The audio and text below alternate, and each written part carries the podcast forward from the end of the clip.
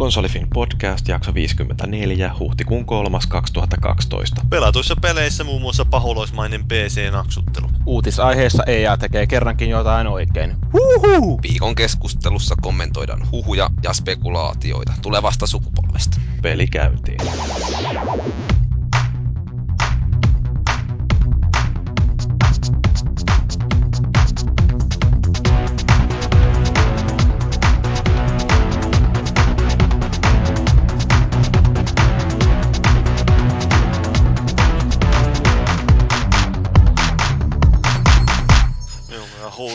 Ylös vain. Nyt on valmis. Ei tarvi olla podcastiin nauhoittaessa housut jalassa, tai en mä tiedä mitä meidän kuuntelijat siitä sanoo, mutta tota, tosiaan jakso numero 54 jo ollaan hyvää matkaa lähestymässä tota satasen haamurajaa. Eihän siihen me tällä vauhdilla enää kuin vuosi. Ja mitä siitä tulee, tuollainen 2700 tuntia hyvää podcast-sisältöä. Ää, joo, mä oon tosiaan Jyri ja sitten tuolta linjoilta löytyy mun lisäkseni muun muassa Maagiset. Juu, mä oon tässä pitänyt muutaman viikon tauon, paitsi että mä tunkeudun sitten ihmisten mieliin tuolla tota niin, bonusraidan muodossa tuolta muun TV Game Nightista. Niin, että ihmiset pääsee unohtamaan sua, sulle selvästi rupesi tää epävarmuus iskemään. Kyllä, puntti tutisemaan. Mutta sitten on tämä mies, jolla ei koskaan epävarmuus iske, Paavi. Joo, hyvää iltaa, päivää, eilistä.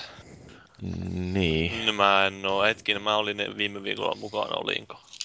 Ai Kai, ka, ka, Taisit, kai, olla, taisit olla. kai mä olin mukana viime Oliko sä puhumassa meidän kanssa tuosta massa-efektistä? Olin mä. Eikö Paavi tainnut olla ainoa mies, joka oli pelannut sen läpi?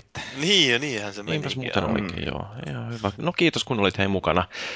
Voit mennä pois. No niin, hyvä. Saat- Joo. Tehdään tilaa sitten tälle meidän juniorille, joka ensimmäistä kertaa osallistuu podcastiin keskustelijan muodossa, vaikka innokkaasti on ollut kommentoimassa, eli meidän ylläpidon tuore jäsen Valuigi. Moro moro. Niin, sä oot tosiaan ensimmäistä kertaa nyt mukana ja ö, et ole hirveän pitkä aikaa ollut tuolla ylläpidossakaan. Kerros nyt hiukan sun konsolifin historiasta. Joo, Gamecubein julkaisun yhteydessä tulin vaihtamaan pelejä tonne osto- ja myyntipuolelle ja siitä sitten jäätiin sille polulle. Niin, jos sut huijattiin. Kymmenisen vuotta kun sitä alkaa tulee kohta. Ja odotat Joo, ja sen, jäl- että sen jälkeen on ollut kaikki Nintendo-konsolit kovassa käytössä. E- e- Ehdottomasti. Joo. Niin, sitä edelleen odotettu varmaan sitten, että Nintendo-puolelle syntyisi kivasta keskustelua tästä sun lempparikonsolista Gamecubeista. Edelleen toivon. Oli se hieno konsoli. Niin kauan kuin sitä kesti. Mm, kaksi viikkoa, kun sen omistin. No kerros nyt Vallu, miten sä ylläpitoon päädyit? Mä nuoleskelin podcastien heppuja riittävän pitkään ja näin. Niin, tässä se nähdään, että kirjoittakaa paljon palautetta tonne podcast-palauteketjuihin, niin lopulta voitte löytää ittenne tältä ylläpidon puolelta. Joo, toinen painava syy saattoi olla se, että sä sait suht aktiivinen kirjoittaja tuolla Gamer Rankingissa ja No se on se virallinen syy. sitten ne tekstit hurmas meidät tuolla ylläpidon puolella ja oli pakko saada arvostelija tonne. Mutta siinä on myös tämä varoittava esimerkki, että, tai siis varoittavana, että tämä toimii myös toiseen suuntaan, että jos sä nyt rupeat kauheasti poikki, tai poikkiteloin heittää itse, heität vähän semmoista huonoa kommenttia, niin sä lennät kyllä yhtä nopeasti kuin sä pääsetkin tänne. Siihen tähdätään. Joo, täällä se on aina tuommoista vähän siinä kauhun tasapainosta täytyy tasapainolla täällä näin, sitä ei koskaan tiedä, että milloin näkee, että ei enää pääse ollenkaan foorumeille sisään omalla tunnuksellaan. Mutta Joo, kyllä sitä on kuultu tarinoita näistä, että kun on ollut joku konsolifinin pikkujoulut, niin seuraavana aamuna puolet ei ole päässyt enää. Voi mitä helvettiä täällä on tapahtunut? Joo, no haluatko kertoa jotain muuta vielä itsestäsi vai mennäänkö suoraan noihin peleihin, joita ollaan pelattu? Mennään näillä eteenpäin. Hyvä. Saa varmaan tuu tässä ajan mittaan sitten tutuksi. Niin, pelit mitä ollaan pelattu. Aloitetaan vaikka tuosta Diablo 3, joka Paavi ilmoittaa hankkineensa. En mä Diablo 3 hankkinut, vaan mä sain beetan siitä. Eli Mm. siis tämä on ollut, mä en tiedä kuinka kauan niillä oikeastaan ollut jo tämä beta-testi, jos mä muistan viime vuoden lopulla, kun se sitten puhuttiin, että jo se käynnistyy. Ja edelleen siellä testaillaan ja sehän tulee tosiaan vasta toukokuussa ulos tämä peli, että siinä on vielä jonkin verran aikaa niillä hioa ja niin poispäin sitä hinkkaada peliä. Ja... no miltä se on vaikuttanut? No siis, no Diabloltahan se vaikuttaa, että syvin olemus on tallella, että naksutellaan menemään hiirellä ja kerätään luuttia, minkä ehtii. Että siinä on ihan hauskasti tehty näitä, vähän uudistettu sitä systeemiä. Kun mä muistelin sitä ennen vanhaan, sun piti näpytellä, jos sillä lensi maahan jotain rahaa, niin sun piti näpyttää siihen rahan päälle, että sä saisit kerättyä sen. Niin nyt, se joo. nyt se riittää, että sä kävelet sen rahan yli. Se on ehkä ihan hyvä homma. Joo, että ihan niin kuin Diablolta se tuntuu, vaikka mä en nyt mikään sarjan veteraani varsinaisesti on, mutta on mä nyt ykköstä ja kakkosta sen verran pelannut, että tunnistan sen ja edelleen aika addiktoivaa puuhaa on se, että Onko grafiikat ihan superia vai onko siihen jotkut muut asiat ne tärkeimmät jutut kuitenkin? Onhan siinä hyvät graffat ihan, ihan kiitettävän hyvät, mutta sen vähän on se luukki ehkä pikkusen haiskahtaa justiin Voville se tyyli, että No hei Blizzard. niin, mutta siis siitähän sitä joskus muistaakseni on kritisoitukin, mutta Mä en ole kattonut niinku oikeastaan mitään niinku videoita tai muuta kuviikaa tuosta uudesta Diablosta. Niin on, onko se enää semmoisesta niinku isometrisestä kuvakulmasta? niinku on, on lähelläkään? edelleen semmoinen samanlainen kuvakulma kiinteä sieltä ylhäältä, mutta kolmiulotteinen, niin kuin, kuitenkin se pelimoottori on kolmiulotteinen. Sen hauskoja on tämmöiset, miten huomaat, että se on tuotu niin nykyaikaan, että kun sä justiin, mä pela, aloitin pelaa sitä barbaarilla, sitten kun öö, mätkii niitä vihollisia hakkaa, niin lentelee siellä heti niin miten sattuu menemään pahimmillaan siellä pitkin maita ja mantuja. Ja huvittavaa, jos siellä on joku aita, puuaita, johon se vihollinen lentää, niin se fysiikan mallinnuksen mukaan sitten pyörähtelee sitä aija yli tai mätkähtelee. Ja sitten kaikki tynnyrikin, kun se paiskoo rikki niitä tynnyreitä sillä kirveellä tai millä nyt hakkaakaan, niin nekin lentelee ne palaset ympäriinsä. Että se, siinä on hauskasti tuotu tuo fysiikan mallinnus kuitenkin mukaan. Että vähän huomaa, että vaikka on periaatteessa se sama vanha pohja, niin siinä on sitä tiettyä modernia makua, että kyllä aika paljon tuo lisää tuntumaa siihen naksuttelemiseen, kun ennenhän se oli vähän semmoista naks, naks, naks, naks, ja sitten se vain hakkasi siinä ruudulla, niin nyt siinä on kauheita, että ne tuntuu ne iskut paljon tehokkaammin. Brutaalimpia. Niin, kun se oikein mätkähtää siihen se Onko siinä sitten jotain tuommoisia raajoja lähtee irti tai muuta vastaavaa? Kyllä ne vähän palasiksi tahtoo mennä ne viholliset. Että joskus ne sitten, ainakin joku viholliset käy sillä tavalla, että ne sitten tulee niin justiin, että niiltä lähtee alaruumi siitä, ja sitten ne ryömii pelkkien käsien varassa sun kimppuun ja yrittää kiusia sua. Voiko siinä sitten seivästää silleen sitä maassa olevaa silleen ihan kunnolla niin kuin maahan tai jotain muuta Ei, ei mä muista. että lopetusiskua tai voi olla, että ne ei välttämättä kuulu tuohon noin, mutta Ei siinä mitään semmoisia. Siinä on ne perusiskut sillä että oikeastaan se on hauska, että se huomaa, että minkä takia se niin Blizzardihan on paljon puhunut, että se niin konsoleilla haluaa tehdä tuon pelin. Ja kyllä se ymmärtää, kun tuota pelaa nyt, että minkä takia tuo Diablo 3 varsinkin sopii hyvin konsoleille, kun et sä tar- käytännössä tarvitko hiiren ja neljä näppäimistöltä. Niin, tietenkin mä en tiedä sitten, että kuinka paljon niitä eri kykyjä, mitä voi niin kuin esimerkiksi PCllä quickmapata jonnekin noihin. No sehän siinä just on, että Niin. ne, on ne, ne on ne neljä näppäintä, on ne kyvyt justiin. Niin siinä ei ole sen enempää niin kuin valittavissa niitä Ei, kerran. sulla on kerrallaan neljä semmoista, että sulla on puolustavia ja sitten toisaalta hyökkääviä erikoiskykyjä, että sä pystyt näppäilemään näille hiiren napeille,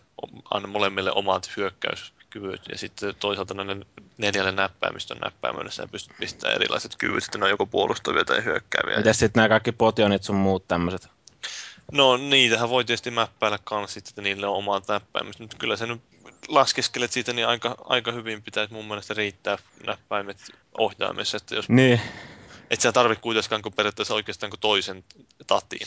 niin, niin. Ja muuten, muutenkinhan niin kuin, kyllä luulisin, että tuommoinen peli, niin kuin, tai onhan se nyt huomattu aikaisemminkin, että nämä, mitkä nämä Baldur's Gateit sun muut Dark Alliancet sun muut, niin ihan hyvinhän ne toimii padilla ja on Pleikkari 2 ajoilla toiminut. Tietenkin Niin. vähän eri, erityyppinen peli, Mutta. Torchlight esimerkiksi Niin. se Diablo, niin Niin. sekin saatiin hyvin käännettyä. Niin Kyllä mä uskon, että se saa toimiin. Että siinä on hauska myös huomata jotain tuttuja ääniefektejä. Esimerkiksi, että kun sä keräät luuttia sieltä, niin siitä kuuluu just se sama ääni, kun joku tavara lentää sieltä ruumiista tai joku Aha. rahat kilisee, niin se on justiin sama ääniefekti.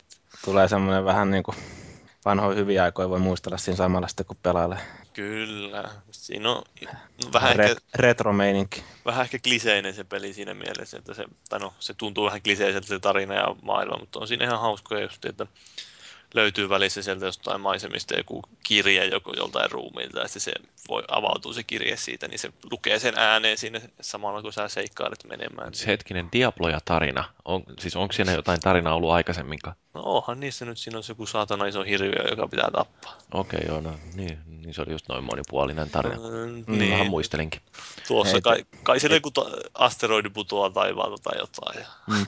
Ei päästä kumminkaan samoihin sfääreihin kuin Super Mario Bros. 1 tai jossain muussa vastaavassa. Ei päästä ihan samoihin, että siinä vähän, vähän pudotaan kelkasta. Niin Kyllä. Sitten kun pääsee sinne jonnekin luolaston pohjalle, niin sitten joku tulee ja sanoo, että Diablo onkin toisessa linnassa.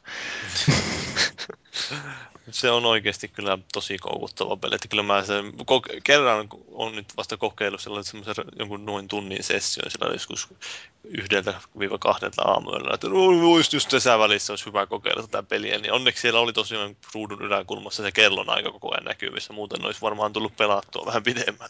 Se, tota, niin, tässä on varmaan ei ole kumminkaan sitten sillä tavalla niin kuin niissä aikaisemmissa Diabloissa, että niissä oli periaatteessa se maasto semmoinen, että vähän niin kuin aina uudestaan sinne, ainakin mun muistikuvan mukaan. Että Joo, se ei ollut ne luolastot oli niin, vähän semmoisia. Että tässä ei varmaan ole sitä. Mä, mä en usko, että ne, tai en, en, en osaa sanoa, mutta en, en usko, että ne on.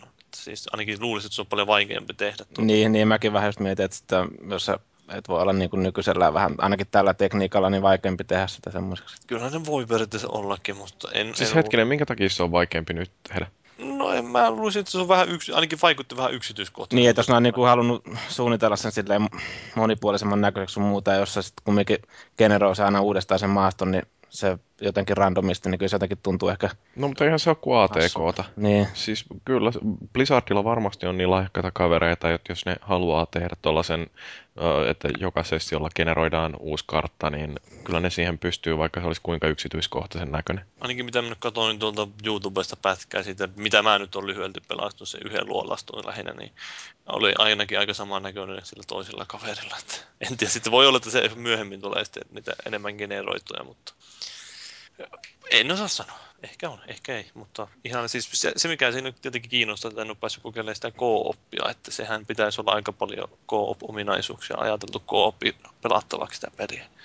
Mä rupean nyt polttelemaan vähän sen sillä mä eka Diablo pelasin joskus vähän kakkoseen, en koskaan koskenutkaan, mutta muistan, että se ensimmäinen oli just sellainen, että siihen jäi kyllä todella pahasti koukkuun ja se on jännä, että miten niin älyttömän yksinkertaisesta pelistä, jossa mekaniikka on tosiaan sitä, että äh, hiirellä osoitetaan vihollista ja sitten naputellaan sitä vasenta nappia, niin että miten sitten saadaan sellainen peli, että siihen vaan jää kiinni ja sitten sitä hakkaa viisi tuntia ja sitten ihmettelee, että mitä kello on nyt jo kaksi. Joo, se on, on tuossa sen verran vähän tietysti, että siinä on nykyään, kun ennen oli se manapaari, tai manapallo, ja sitten sulla on niin nyt sulla on siinä se manapallon siellä, esimerkiksi Barbaarilla on tämmöinen joku Fury-pallo, ja sitten se täyttyy sillä mukaan, kun sä hakkaat sillä perushyökkäyksellä vihollisia, niin se täyttyy siinä se Fury. Ja sitten kun sä voit tehdä sillä Furyllä taas semmoisia superhyökkäyksiä tai vähän tehokkaampia iskuja, joilla sä voit niin esimerkiksi sillä että se vähän pyöräyttää laajemmalla kaarella sitä miekkaansa, niin se hyökkää useampaan vihollisen kimppuun kerralla, tai sitten se vetää semmoisen kunnon mäjäytyksen siihen maahan. Ja ehkä vähän enemmän joutuu, voi miettiä jopa niissä taisteluissa. Että ei pelkästään sieltä näpyttää vain sitä yhtä hiiren vasenta näppäintä koko ajan siinä kuuluu vain naks, naks, naks, naks, naks, naks, naks. Onko se ulkoasu miten selkeä? Jotenkin mä sen kakkosen muistan, tota, että siinä hakkas niitä vihollisia vaan niin hamaan loppuun asti ja sitten vahingossa huomasi tappaneensa jonkun bossin tai jonkun. no kyllä se mun mielestä aika selkeä on, että kyllä ne erottuu ne viholliset sieltä ja niin poispäin. Ja kaikki luutti erottuu aika hyvin, että siinä oppii näkemään sen, että siellä on tullut tynnyreitä hakkaan ne. Kaikki, kaikkia kannattaa kokeilla ne hakaat. Kyllä siitä löytyy, että mitä pystyy hakaat. Milloin Valvitse on kakkosta pelannut? Oliko sulla ikää pelata sitä silloin? Ei. Olen rikollinen. Oliko mikä ikärajoitus kakkosessa? Niin, täytyy vanhemmat laittaa linna. Me, tai niin, ei, mutta kai siinä on, luulisin, että siinä on ollut vähän kuin, enemmän kuin kymmenen vuotta se ikäraja kuitenkin. Että. Oi voi voi, milloin Diablo 2 edes julkaista? Kauan, Olisiko kauan joskus 2000-luvun alkupuolella varmaan ehkä 2000. 2000? Onko se niin vanha? No joo. Eikö se ole? Jumalauta. Osuuko mä oikein se? Osuit, 2000. No niin.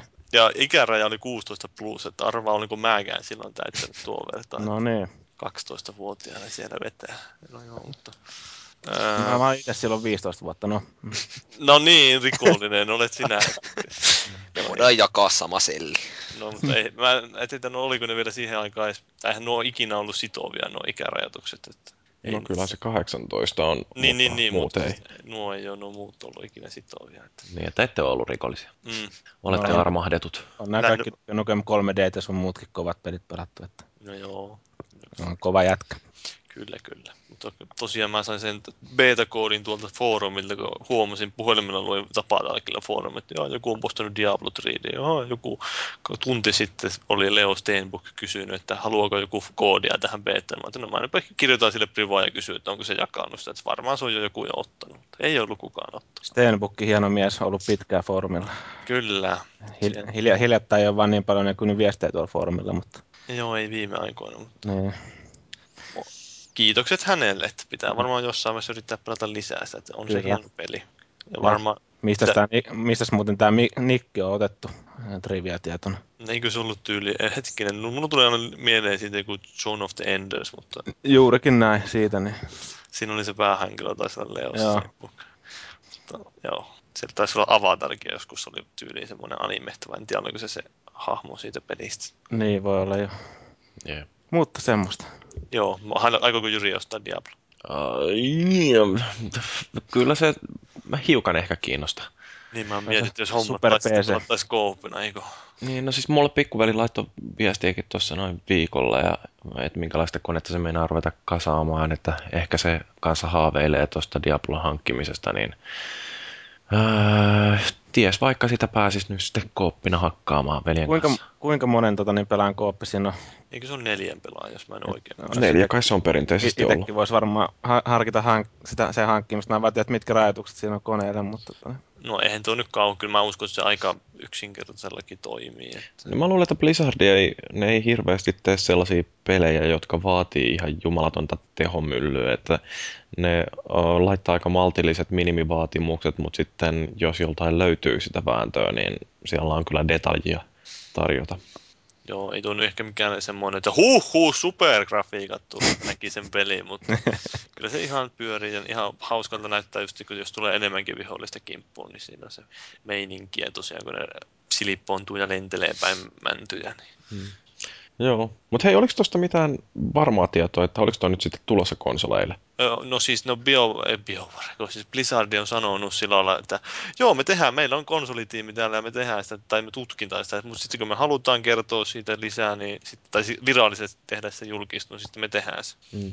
Kyllä se, niin kuin ne on puhunut siitä viimeksi viime viikolla muistaakseni, puhun siitä, että joo, kyllä me sitä ollaan tässä tekemässä. Mm. Ei No, Blizzardin, varmaan. niin, niin sanovat, että ei tarvii varmaan ainakaan PC-version kanssa ihan samoilla aika Joo, ei, odotella, että se voi olla, että siinä menee vuosi tai parikin.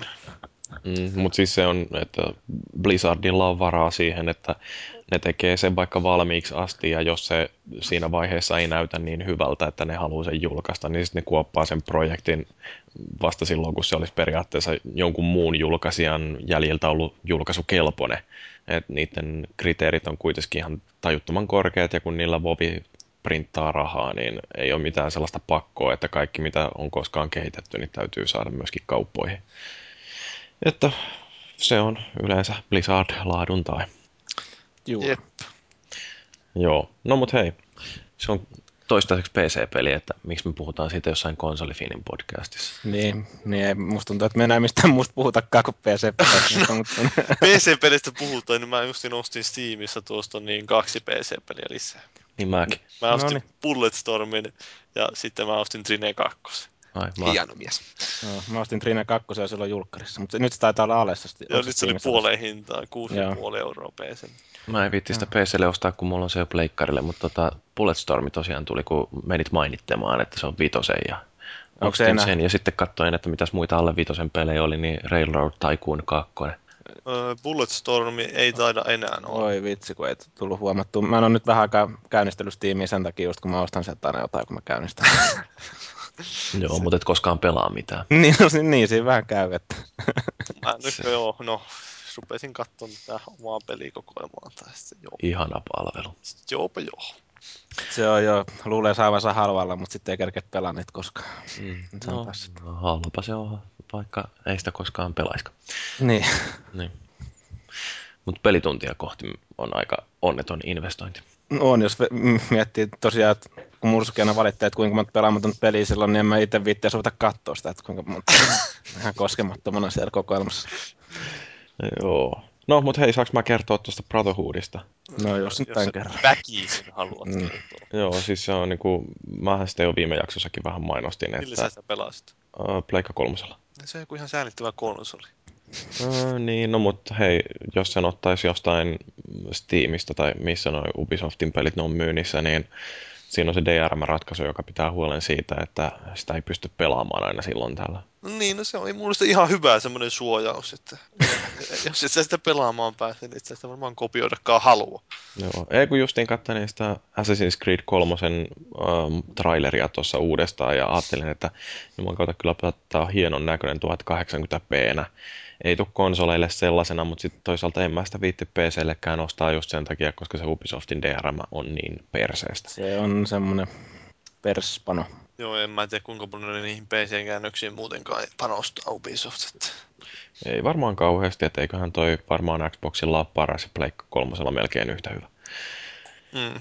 Joo, mutta niin, siis tota, tosiaan mä sain, sain tänään justiin pelattua Brotherhoodin loppuun ja kyllähän se hyvä peli on edelleen, äm, siinä rupesi loppua kohti vaan tuntumaan ne jotkin sellaiset tekniset heikkoudet, mitä siinä on, että ohjaus on sillä lailla epätarkka, että varsinkin se viimeinen luku, ja nyt sitten mennään hiukan jo tonne spoilerialueelle, mutta tota, ää, Tai kun siellä avaruudessa mennään vaan.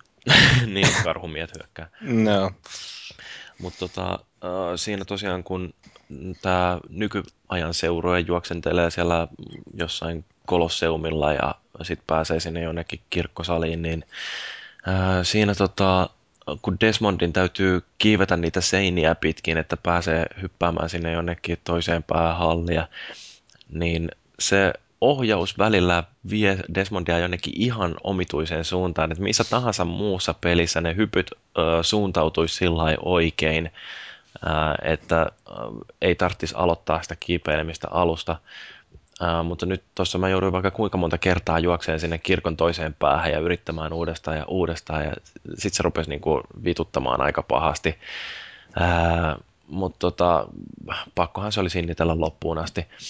Mutta tosiaan niin mä ihmettelen sitä, että eikö ne ole ollenkaan pelitestannut sitä sillä että olisi katsonut, että miten se ohjaus oikein toimii, koska eihän se, se ei nyt tunnu noudattavan ollenkaan sitä, että minne mä tattia väännän. Um, ja se on niin kuin sellainen kaikkein pahin tekninen heikkous varmaan, mikä tuossa pelisarjassa on. Uh, Mutta siitä huolimatta mä tykkäsin todella paljon Brotherhoodista. Kuinka monta Steven Seagal hymynää mä saan tälle pelille? Uh, Nolla, koska sellaisia ei ole. niin.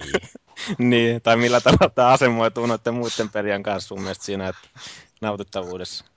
Um, on se sarjan tähän asti paras osa uh, ja siis jopa parempi kuin kakkonen, joka oli ihan helvetin hyvä. Um, Mutta tota, kun se ei ole täydellinen peli kuitenkaan. Se on yksi nautittavimpia pelejä, mitä mä oon pelannut koko tässä konsolisukupolven aikana, mutta niin, um, siinä on niitä ihan hirveitä puutteita, tai no ei nyt hirveitä, mutta kuitenkin puutteita, jotka rikkoo sitä.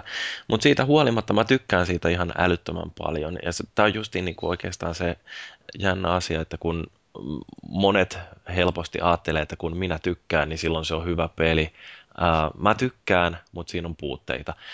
Et tota, mä ymmärrän hyvin, että kaikki ei sitten välttämättä kuitenkaan ole niin täydellisen ihastuneita tuohon Assassin's Creediin sarjana tai sitten varsinkaan niihin yksittäisiin peleihin. Mm. Tarvisi varmaan itse edelleen pelata se kakkonen ja seitsemän mm. muutkin. Että... Joo, kyllähän se koko sarja kannattaa vetästä lävitte. Joo. Paitsi ykkönen. No ykkösen, ykkönen on ainoa, minkä mä oon pelannut.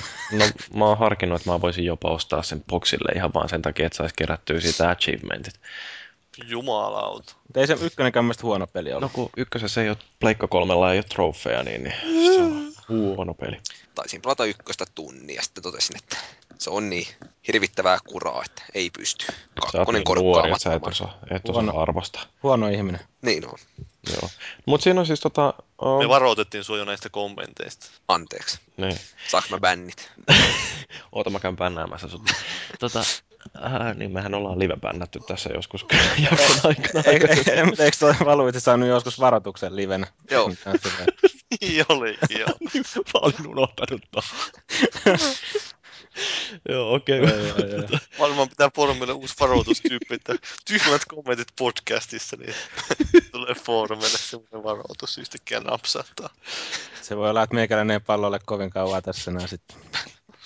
Joo, mutta niin, siis vielä tuosta Brotherhoodista, niin siinähän on myös tätä samaa lippujen keräilyä, mitä on harrastettu aikaisemminkin. Mutta se, mikä tuossa oli mukavaa, niin ää, nyt niitä ää, lippuja sai keräiltyä sillä helposti, että taidekaupoista voi ostaa noita karttoja, jotka paljastaa sitten kaikkien lippujen paikan siellä kartalla.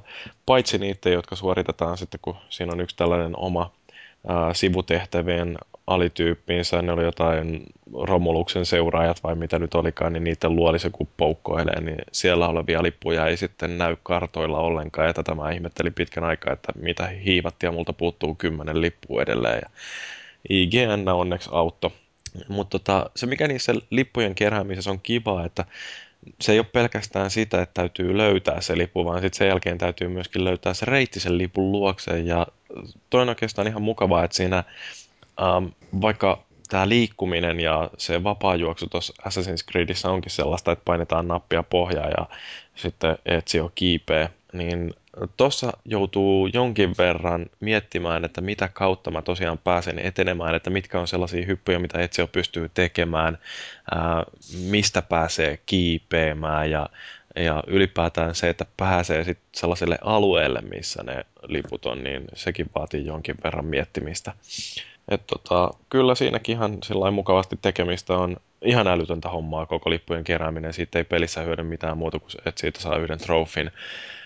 Et siis niin kun olenpa taas käyttänyt aikaa niin hyödyllisesti, kun monta tuntia on juossut niiden lippujen perässä, mutta se vaan jotenkin jaksaa kiinnostaa. Se oli mun mielestä yllättävän hauskaa puuhaa jo siinä ykkösessä, kun tosiaan mulla ei ole siitä, siitä ykköset kokemusta, mutta siinäkin keräili kyllä ihan mielellään niitä lippuja silloin niin, no siis boksilla saa tosiaan sen achievementin, pleikkarilla niin. ei ole sitä riemua. Mm. Se on kyllä sitten niin ihan täysin turhaa.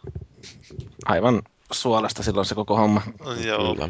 Heti kun saa saavutuksia, niin parasta koskaan. Kyllä, kyllä. Sitten yksi, mikä siinä ärsyttää, kun siinä tosiaan nämä tehtävät voi suorittaa sillä, että muisti synkronoituu 50 tai 100 prosenttisesti, niin äh, siellä on joissain tehtävissä sellainen vaatimus esimerkiksi, että ei saa ottaa yhtään damakea koko sen tehtävän suorituksen aikana.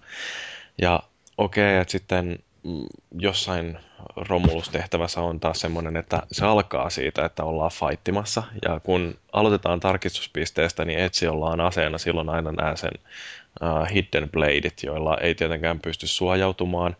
Ja tämä tarkastuspiste sitten justiin, mistä, mikä oikein niin kuin hyvin kiteyttää tämän ongelman näiden synkkausten kanssa, niin on sellainen, että siinä aloitetaan sillä että sun ympärillä on viisi vihollista, sulla on tosiaan nämä hidden bladeit ja yksi niistä vihollisista tietysti on mättämässä sua justiin pataan. Niin yritäpä siinä nyt sitten selviytyä ottamatta ollenkaan damagea. no sitten toinen on se, että jos se tehtävä jossain vaiheessa menee siihen pisteeseen, että sä otat sen yhden hitin, niin sä et pysty enää suorittamaan sitä siinä samalla pelikerralla sillä että voisi saada sen 100 prosentin synkronoinnin, että vaikka sitten kuolee ja aloittaa jostain tarkistuspisteestä, niin sä oot aikaisemmin jo ottanut sen damagen, niin voi voi, se on nyt korkeintaan 50 prosentin synkkaus ja tämmöinen kypsii. Oh. Eikö sitä pysty kiertämään mitenkään? On, kai se la- tai jotain. lataa tota edellisen tallennuksen tai jotain jostain. En mä tiedä, miten se oikeasti onnistuisi. Uh, mutta onneksi sillä nyt ei ole yhtään mitään merkitystä oikeastaan, että se ei vaikuta taas niihin trofeihin, ja trofit on kuitenkin kaikkein tärkeimpiä. Niinpä niin.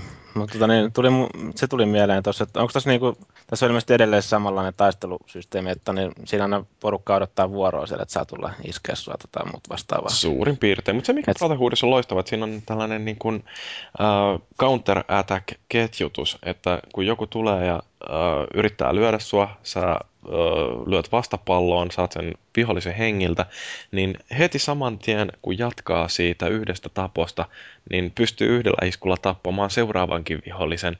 Ja tätä pystyy jatkaa vaikka, periaatteessa vaikka kuinka pitkään, kunhan vaan pitää huolen siitä, että kukaan ei sitten ää, tuu, tota, iskemään siinä välissä sua selkään, että tosiaan täytyy sitten seurata myöskin sitä, että jokainen isku, niin siihen isketään takaisin sitten tällä counterilla. Se oli no, ihan hauskaa siinä. No jotenkin mä mietin vaan, että se olisi ehkä voinut ottaa, tai voisi ottaa ehkä tulevissa tai tulevassa Assassin's Creedissä malliin vaikka pikkasen tuosta Batmanin kompatista tai jostain muusta vastaavasta. Kyllähän se vähän siihen suuntaan on nimenomaan mennyt tuo. Tuntuu vähän samalta kuin se Batmanissa ketjuttaminen, tuossakin pitää ketkun, ketkuttaa vai ketjuttaa niitä. Joo, mutta se on ihan, ihan hauskaa.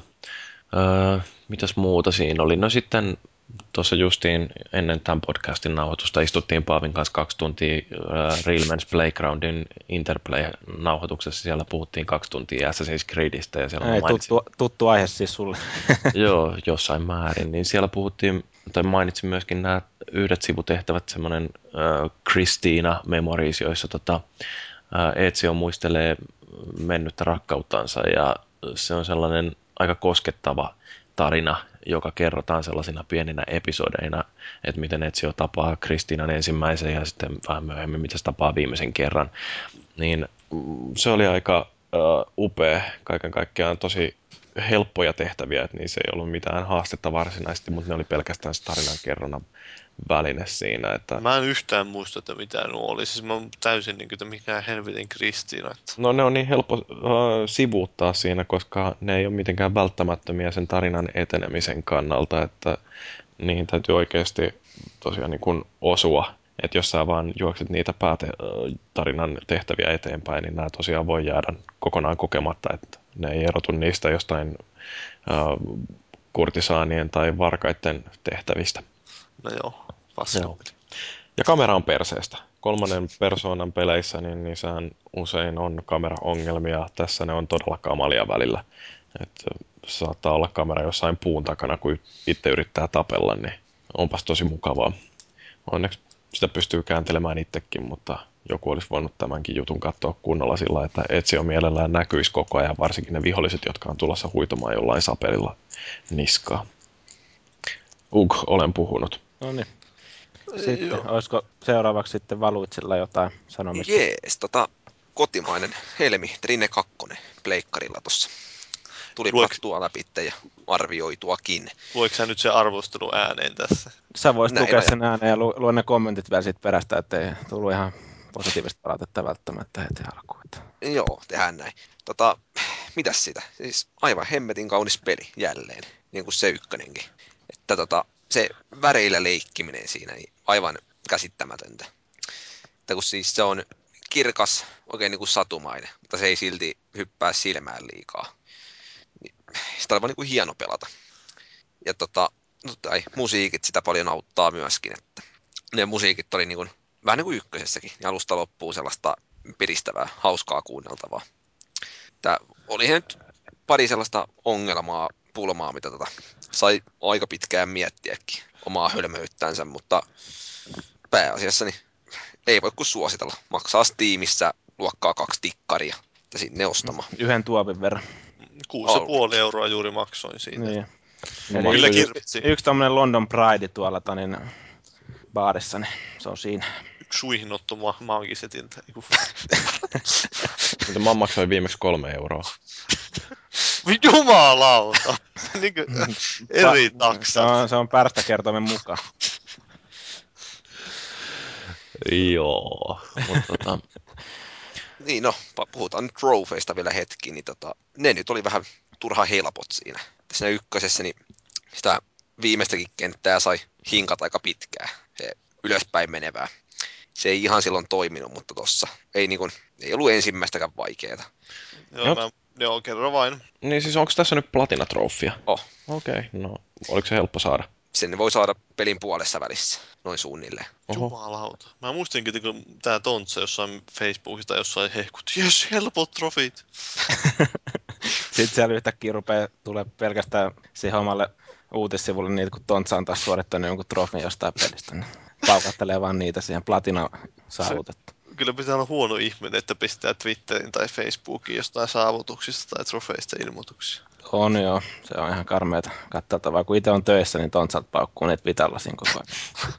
mitä se tekee siellä töissä. Se on konsultti. No aivan, se konsultoiti Frozen Bytea ilmeisesti. Siitä, kuinka hyvä niiden peli on. No, mutta tämä on muuten tärkeä pointti justiin, että niin kiitokset vaan Valuitselle sitä, että annoit viisi tähteä, koska nyt me päästään sitten juomaan Frozen Bytein toimistolle kaljaa. Nehän lupas vähän tällaista harmivaa, kun sä oot siellä Tampereella, että et pääse itse nauttimaan näistä työsi hedelmistä. niin, niin, näin sanoo, että se on reunaehtona, muuten menee välit poikki. Niitä Joo, niin, niillä on siellä semmoinen musta lista, jolle loutuu, joutuu hyvin nopeasti. Että. Juna kulkee. Joo. Ei pääse Tontsakaan enää jatkoille. Tosin Tontsalta ne on varmaan evätty vaimon puolesta. Mä, mä, mä itse asiassa- kuulin, että varmaan tätä kautta niin Tontsa oli saanut kutsun Seiskan, Seiskan bileisiin. Että No niin, sinne tukiaisen kanssa. siinä on noustu piireihin nyt. Harjoittamaan journalismin mekkaa. Niin, se on se Mikael ihan entinen tukia, tukiaisen kämppis, niin sillä on varmaan suhteet sinne suuntaan. Asunut Jollaksessa, se Frozen Byten Mikael. Markkinointimies, Sieltä niin kaivetaan törkyä. kyllä. Joo, no mut hei, tota, toi on yksi kommentti, mitä Vallulla oli tästä Star Wrekista, niin se täytyy tässä vielä käsitellä, että kerropa meille vähän Massa kolmosesta. Joo, tota, ihan hyvä peli.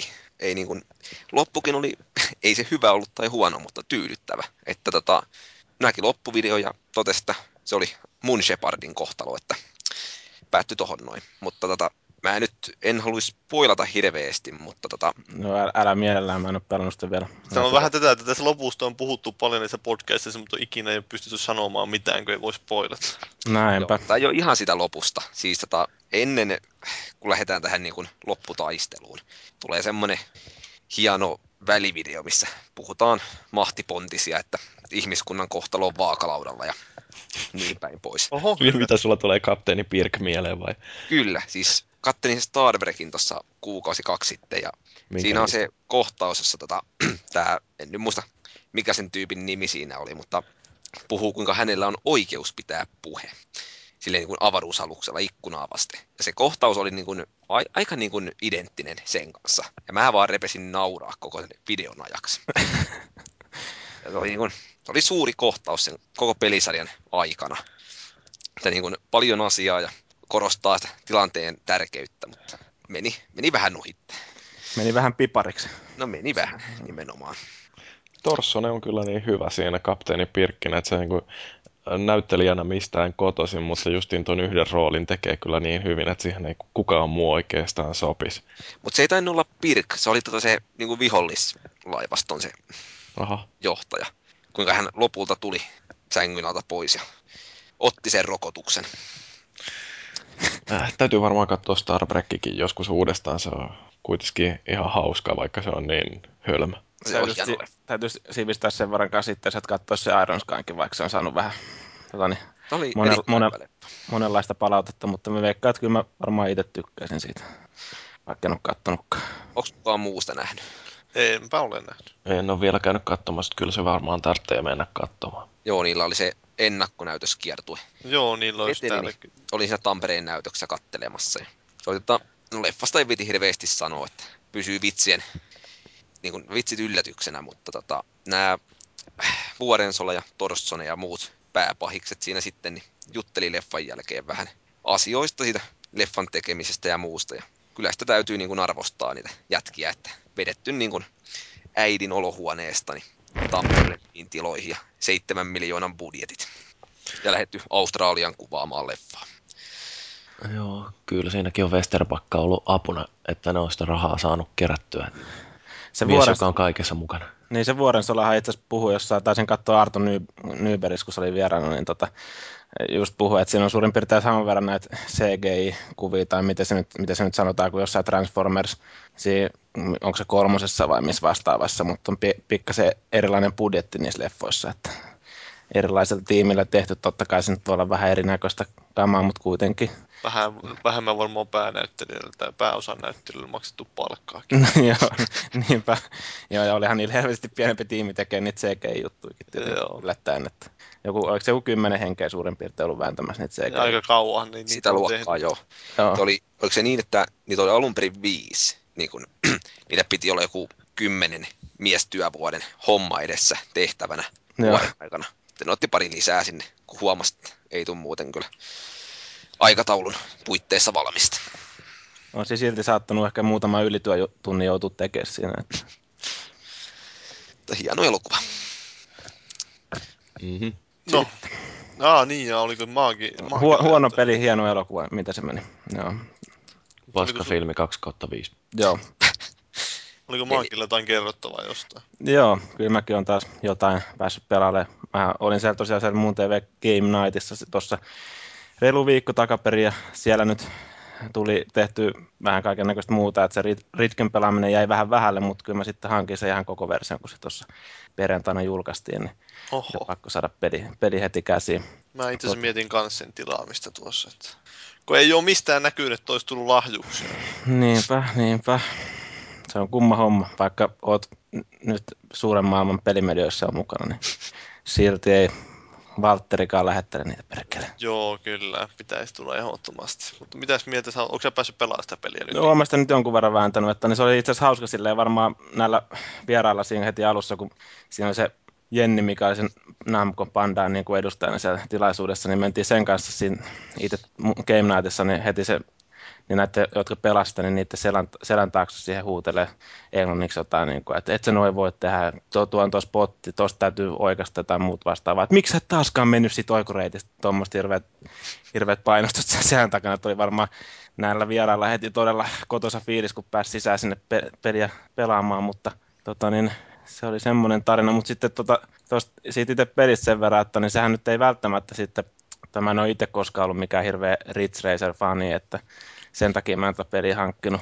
Tota, niin, mutta siis siinä o, tulee kyllä jollain tavalla, niin kuin aika moni varmaan arvaa, että tulee semmoista flat out fibaa siinä hommassa, kun ne ympäristöt tuhoutuu ja tota, niin siinä pystyy mälläämään niitä muita autoja ja muuta vastaavaa, että tota, niin siinä on ainakin itse mun mielestä tosi positiivinen homma se, että siinä on niitä pelimuotoja silleen ihan kivasti, että tota, vaihtelu on, on tai riittää, että niin siinä on niinku se domination on semmoinen, että siinä koitetaan siinä niinku ajamisen lomassa niin aiheuttaa mielipaha niille muille kilpailuille, eli, eli niinku fragata niitä ja sitten tota, samalla pistää ympäristöä mahdollisimman paljon paskaksi ja sitten että siinä on myös niitä oikoreittejä, mistä pystyy sitten vetämään läpi ja tota, niin, ne niin kuin löytyy sellaisia niin sanottuja spotteja, tulee näkyviin silloin, kun sulla on sitä, mikä tämä nyt on powerimittari tarpeeksi ladattuna siinä riftaukseen näiden muiden suoritusten kautta. Siitä sitten pystyy tietenkin niitä kilpailijoitakin fragaamaan siinä. Sitten että niin se Street Race, mä en muista, että mikä hemmetti se pelimuodon nimi nyt on, mutta tota, kuitenkin niin se muistaa ehkä eniten sitä alkuperäistä Ridge Raceria, eli siinä, siinä ei sitten mällällä niitä vastustajia eikä tota, mennä mistään seinien läpi, vaan siinä on sitten se vaan, että sä koetat kerryttää sitä omaa boostimittari just näiden hyvien driftien ja muiden avulla, ja sitten totta kai käyttää niitä boosteja silleen mahdollisimman oikeassa paikoissa, että sä pystyt sen saamaan sen parhaan hyödyn siitä siihen kilvaajoon. Ja tosiaan sitten ekana maalissa niin, tai mahdollisimman korkealla sijalla kolmen sakkiin siinä täytyy niin kuin sijoittua, että NS läpäisee sen kisan siitä. Sitten siinä on tietenkin niitä driftikisoja, jos nyt yllättäen täytyy saada mahdollisimman kovat driftipointsit siinä, niin vetää niissä mutkissa mahdollisimman siistejä pitkiä driftejä ja sitten sit saa niitä niin kuin lisää siihen pelikelloista aikaa ja sitten kun se aika menee umpeen, niin suoritus on siinä. Ja, mutta ehkä miehekkäin muoto on se semmoinen niin behemottikisat, missä sulla on sellainen hirveä niin kuin rekka siinä hallussa. Voisi kutsua melkein miehisyyden multihuipentumaksi, kun tota, niin, sä pääset sillä vääntää. Sulla on melkein koko ajan niin kuin tosi nopeasti generoituu siinä se powerimittari ja sä pääset painelemaan noita poliisiautoja paskaksi siinä, niin sun täytyy, niin kuin, siinä on joku tietty raja, että kuinka paljon niitä täytyy fräkätä siinä, ja sitten ympäristöäkin voi totta kai laittaa paskaksi. Tai niin kuin, on melkein niin kuin suositeltavaa laittaa paskaksi siinä sivussa, että tota, tosiaan autoa kasaan minkä kerkeä, ja siinä, siinä tulee jotenkin semmoinen, niin kuin, voisi sitten äijä-podcastissa, niin toi, voi, toi olisi voinut olla semmoinen aika hyvä, hyvä peli siihen sitten oikein todella miehinen fiilis. Fiiliksen saa siitä päällä. Ja muutenkin toi peli, siis silleen, niin sen on ainakin itse huomannut, että kyllä siinä niin kuin adrenaliini nousee siinä pelatessa koko ajan ja syke, syke on korkealla. Että varsinkin kun on joku tiukka tilanne ihan viimeisissä mutkissa, niin tota, huh, heijakkaa, että siinä huom- saattaa olla vaikka yksin himassa, niin voi kaiken näköistä kiroilua ja huutoa kuuluu siinä samalla, samalla kun pelaa sitä. Että tota, siinä viimeisessä mutkassa saisi ne viimeiset sentit nipistettyä siitä ja pääsi sen maaliviivaan ylittää mahdollisimman hy- hyvin sijoittuneena. Onko se miten vaikea peli? No siis tota, niin, se saattaa ainakin, sen huomasi siinä Game Nightissa, että kyllä siinä oli Engille ehkä vähän vaikeuksia silleen päästä siellä sisään, että kun sä pelaat niitä tekoikisoja, niin sä et ole välttämättä siellä ihan kärkikolmikossa, että saattaa olla, että tota, siinä joutuu sitten nöyrtymään ja saat jossain 12, varsinkin kun nämä vihollisetkin välillä aika ilkeästi rägäilee sua sieltä takaa ja muuta vastaavaa. Mutta kyllä mä huomasin nyt, kun mä tosi jonkun aikaa pelasin, että on tos, siis ainakin tuossa alkupuolella niin semmoinen aika sopiva vaikeustaso, ettei se mitenkään ylitse pääsemätön ole tämmöiselle tumpelollekaan. Että tota, ne, et ei se mitään ihan paskapuhetta ollut, kun nämä Bookbearin kaverit puhuivat, että ne on niin kuin pitänyt sen tosi pitkän testijakson ja niin kuin se vaikeustaso on muuttunut paljonkin siinä pelikehityksen aikana. Että, tota, aika hyvin se niin kuin mun mielestä tuntuu tasapainotetulta toi peli. Onko siinä kuminauhaa tai muita? Joo, siis on, onhan siinä, mä itse sitäkin kysyin just siinä tota niin, siellä Game Nightissa tota niin, Joonakselta tuosta noin, ja eh, se just sitäkin sanoi, että tota, ei tämmöistä arcade halu oikein välttämättä muuten pysty toteuttaa. Et sen kumina efektejäkin on tietenkin aika monenlaisia. Et jos on hyvin toteutettu, niin silloin se pitäisi toimia ihan hyvin. Ja tässä mun mielestä ainakin tähän mennessä toiminut, että ne on kuitenkin ollut sellainen tavoite, että ei välttämättä niin kuin jäisi ihan sinne yksin ajelemaan, vaikka kämmäilisikin siihen mm. pahasti. Että, että siinä on, jos sä pahasti kämmäilet, niin ei sulla sinne kyllä ole mitään chanceja sitten enää. Mutta kuitenkin, että jostain niistä jämäsijoista voi sitten koittaa edes hyvän mielen niin kuin vuoksi sitten vähän kilpailla, kisailla siinä. Joo, mä itse tykkäsin, mitä mä just ennakkoin sitä päässyt pelaamaan. Että se tuntuu vähän semmoista ehkä vähän haastavalta, mutta kyllä se kiinnostaisi, kun ei ole kauheasti autopelejä tullut pelattua. Ja sitten on vähän tuommoisia palannut käymään, tai ei siis palannut käymään, mutta silloin on vähän loppunut mielenkiinto noita mukaan realistisia Gran Turismoa ja Forzia kohtaan, ettei niitä oikein jaksa enää välttämättä pelailla. Niin tuo, tuo musta olisi ihan hauska vaihteeksi, kun burnouttejakaan ei tehdä enää. Niin, tässä on jollain tavalla tietenkin sitten myös pieni burnout-fibojakin tuossa. Joo, kyllä se aika paljon muistuttaa sitä, että niin. niitä vastustajia ja niin poispäin. Että, niin siinä mielessä mä oon itse ollut vähän pettynyt, kun mä kattelin noita jotain arvostelua. Edgehän nyt antoi ysi ja muuta vastaavaa, mutta sitten jotkut never, muutama Neverheard pelisaitti oli antanut jotain ihan täyttä paskaa. Että, niin. niin, se voi olla. Että mä, en, mä en ole niitä arvosteluja lukenut, mistä ne valitit. Että yksi no. sivusto ainakin antoi jotain semmoista, että siinä ei ollut monin pelejä huomioitu ollenkaan, ja sitten oli annettu vain tylysti jostain sen pelin pitkäikäisyydestä huono arvosana. Jotain joo, justiinsa joo. Varsinkin kun tuossa on kaikki rataeditorit sun muut. Ja niin. jengi, jengi pystyy niinku niillä niinku pidentämään sitä pelin ikää. Ja sitten tota, sittenhän tuossa on niinku ne kaikki, mun mielestä se on hyvä idea, mistä puhuu se Samullekin, että siellä, just siellä Game Night, ei Samuel kuin Joonas, mistä hän puhuu kohta noista Recordin kavereista tässä, mutta niin, kuitenkin, niin et siinä on niin kuin aina sitten niitä ratoja valitaan, siinä tulee sellaisia erilaisia viikoittaisia päivittäisiä challenge niissä eli radoissa, jos teet niin kuin ratoja, niin ne valitsee niitä sitten Joo. siihen tota, kaikkien pelattavaksi ja muuta vastaavaa, niin voisi olla aika hyvä fiilis, jos sun tekemä rata on esimerkiksi siinä joku päivän haaste tai muuta vastaavaa. Niin, tota, ja tosiaan mä en ole sitä nettipuolta nyt sen enempää niin testaillut muuta kuin, että mä kävin vähän jotain niin kuin, siinä oli jotain tunnin challenge ja kahden tunnin challenge ja 24 tunnin challenge näytti olevan siellä, siellä World-pelitilassa, että ne, kävin siellä testaamassa vähän jotain kisaa silleen nopeasti tuossa. No kuulostaa vähän samalta kuin mikä oli siinä, mikä se oli se näiden Project Gotham Racing-tyyppien tekemä. Blur vai? Niin, siinä oli myös just tällaisia jotain, niin kuin, että 24 tunnin aikana katsotaan, että ketkä on onnistunut tekemään jotain. Joo, et, siis silleen, ja kun jossain arvostelussa kanssa, kun mä kattelin silleen, no mä luin vaan sen lyhennelmän jostain tuolta Metacriticistä, mutta kun siihen verrattiin johonkin muihin Ridge Racer-sarjan peleihin, niin sekin on mun mielestä jotenkin vähän semmoista niin kuin haista paskameininkiä. Että, niin, niin no, onko toi sen... enemmän Ridge Racer vai Flatoutti? No, niin. Kyllähän, kyllähän se niinku periaatteessa enemmän niinku just on ehkä meininkinsä ja sitten tämän teknisen puolen ja kaiken muunkin suunnalta, niin ehkä kumminkin muistuttaa mun mielestä jollain tavalla flat outtia enemmän. Et onhan siinä niinku silleen kunnioitettu sitä just perus driftimeininkiä Ridge Racerista ja muuta vastaavaa, mutta tota, ei siitä nyt välttämättä, välttämättä tota, niin, sehän sanoi se Joonas kanssa, että niin, jollain eri säädöillä – niin kuin jos sen peli laittaisi hieman, tai niin kuin muutettaisiin niitä säätöjä aika paljonkin, niin sittenhän saattaisi niin kuin olla periaatteessa uusi flatout-tikin, että siinä mielessä niin kuin nämä flatout-fanitkin voi mun mielestä aika huoletta poimia se hyllystä, että, että ei välttämättä, jos on niin kuin ihan Fritz, niin kuin Ridge Racer hullu pelannut sitä pitkään, niin se ei välttämättä sitten, voi olla tietenkin pieni shokki siinä alussa, että ei se välttämättä ihan sitä niin kuin sarjan ydintä siitä kaappaa mukaan, mutta mut, mut, mun mielestä ainakin niin kuin pienen tai lyhyen pelaamisen jälkeen, niin voin sanoa itse, että ei, ei mennyt rahat hukkaan, vaan todellakin tuun varmaan pelaamaan aika paljon ja silleen varmaan voi kavereiden kanssa ja muutakin vääntää sitä. Mietin just, että pitäisikö itse hommata, niin sitten voidaan pelata monien peliä. Täytyisi varmaan sunkin hankkia se tai sitten koittaa saada lahjuksena jostain vink vink, vaikka X, herra X. Joo. Mutta sen nyt enää podcasteja kuuntele, että sä laittaa jonkun yksityisviestin sille. Kirjeen. Mm. Kyllä. Mutta tulisiko, tuliko siinä, herääkö mitään kysymyksiä vielä pelistä vai? Ei kai sitten. Hiljasta tuntuu olevan. Niin. Mutta hieno peli. Joo. Käykää kaikki ostamassa. No, DLCtäkin tulee luultavasti tulevaisuudessa, vaikka ne ei niinku siitä su- suostunut vielä paljon pukahtamaan siellä Joo. tilaisuudessa.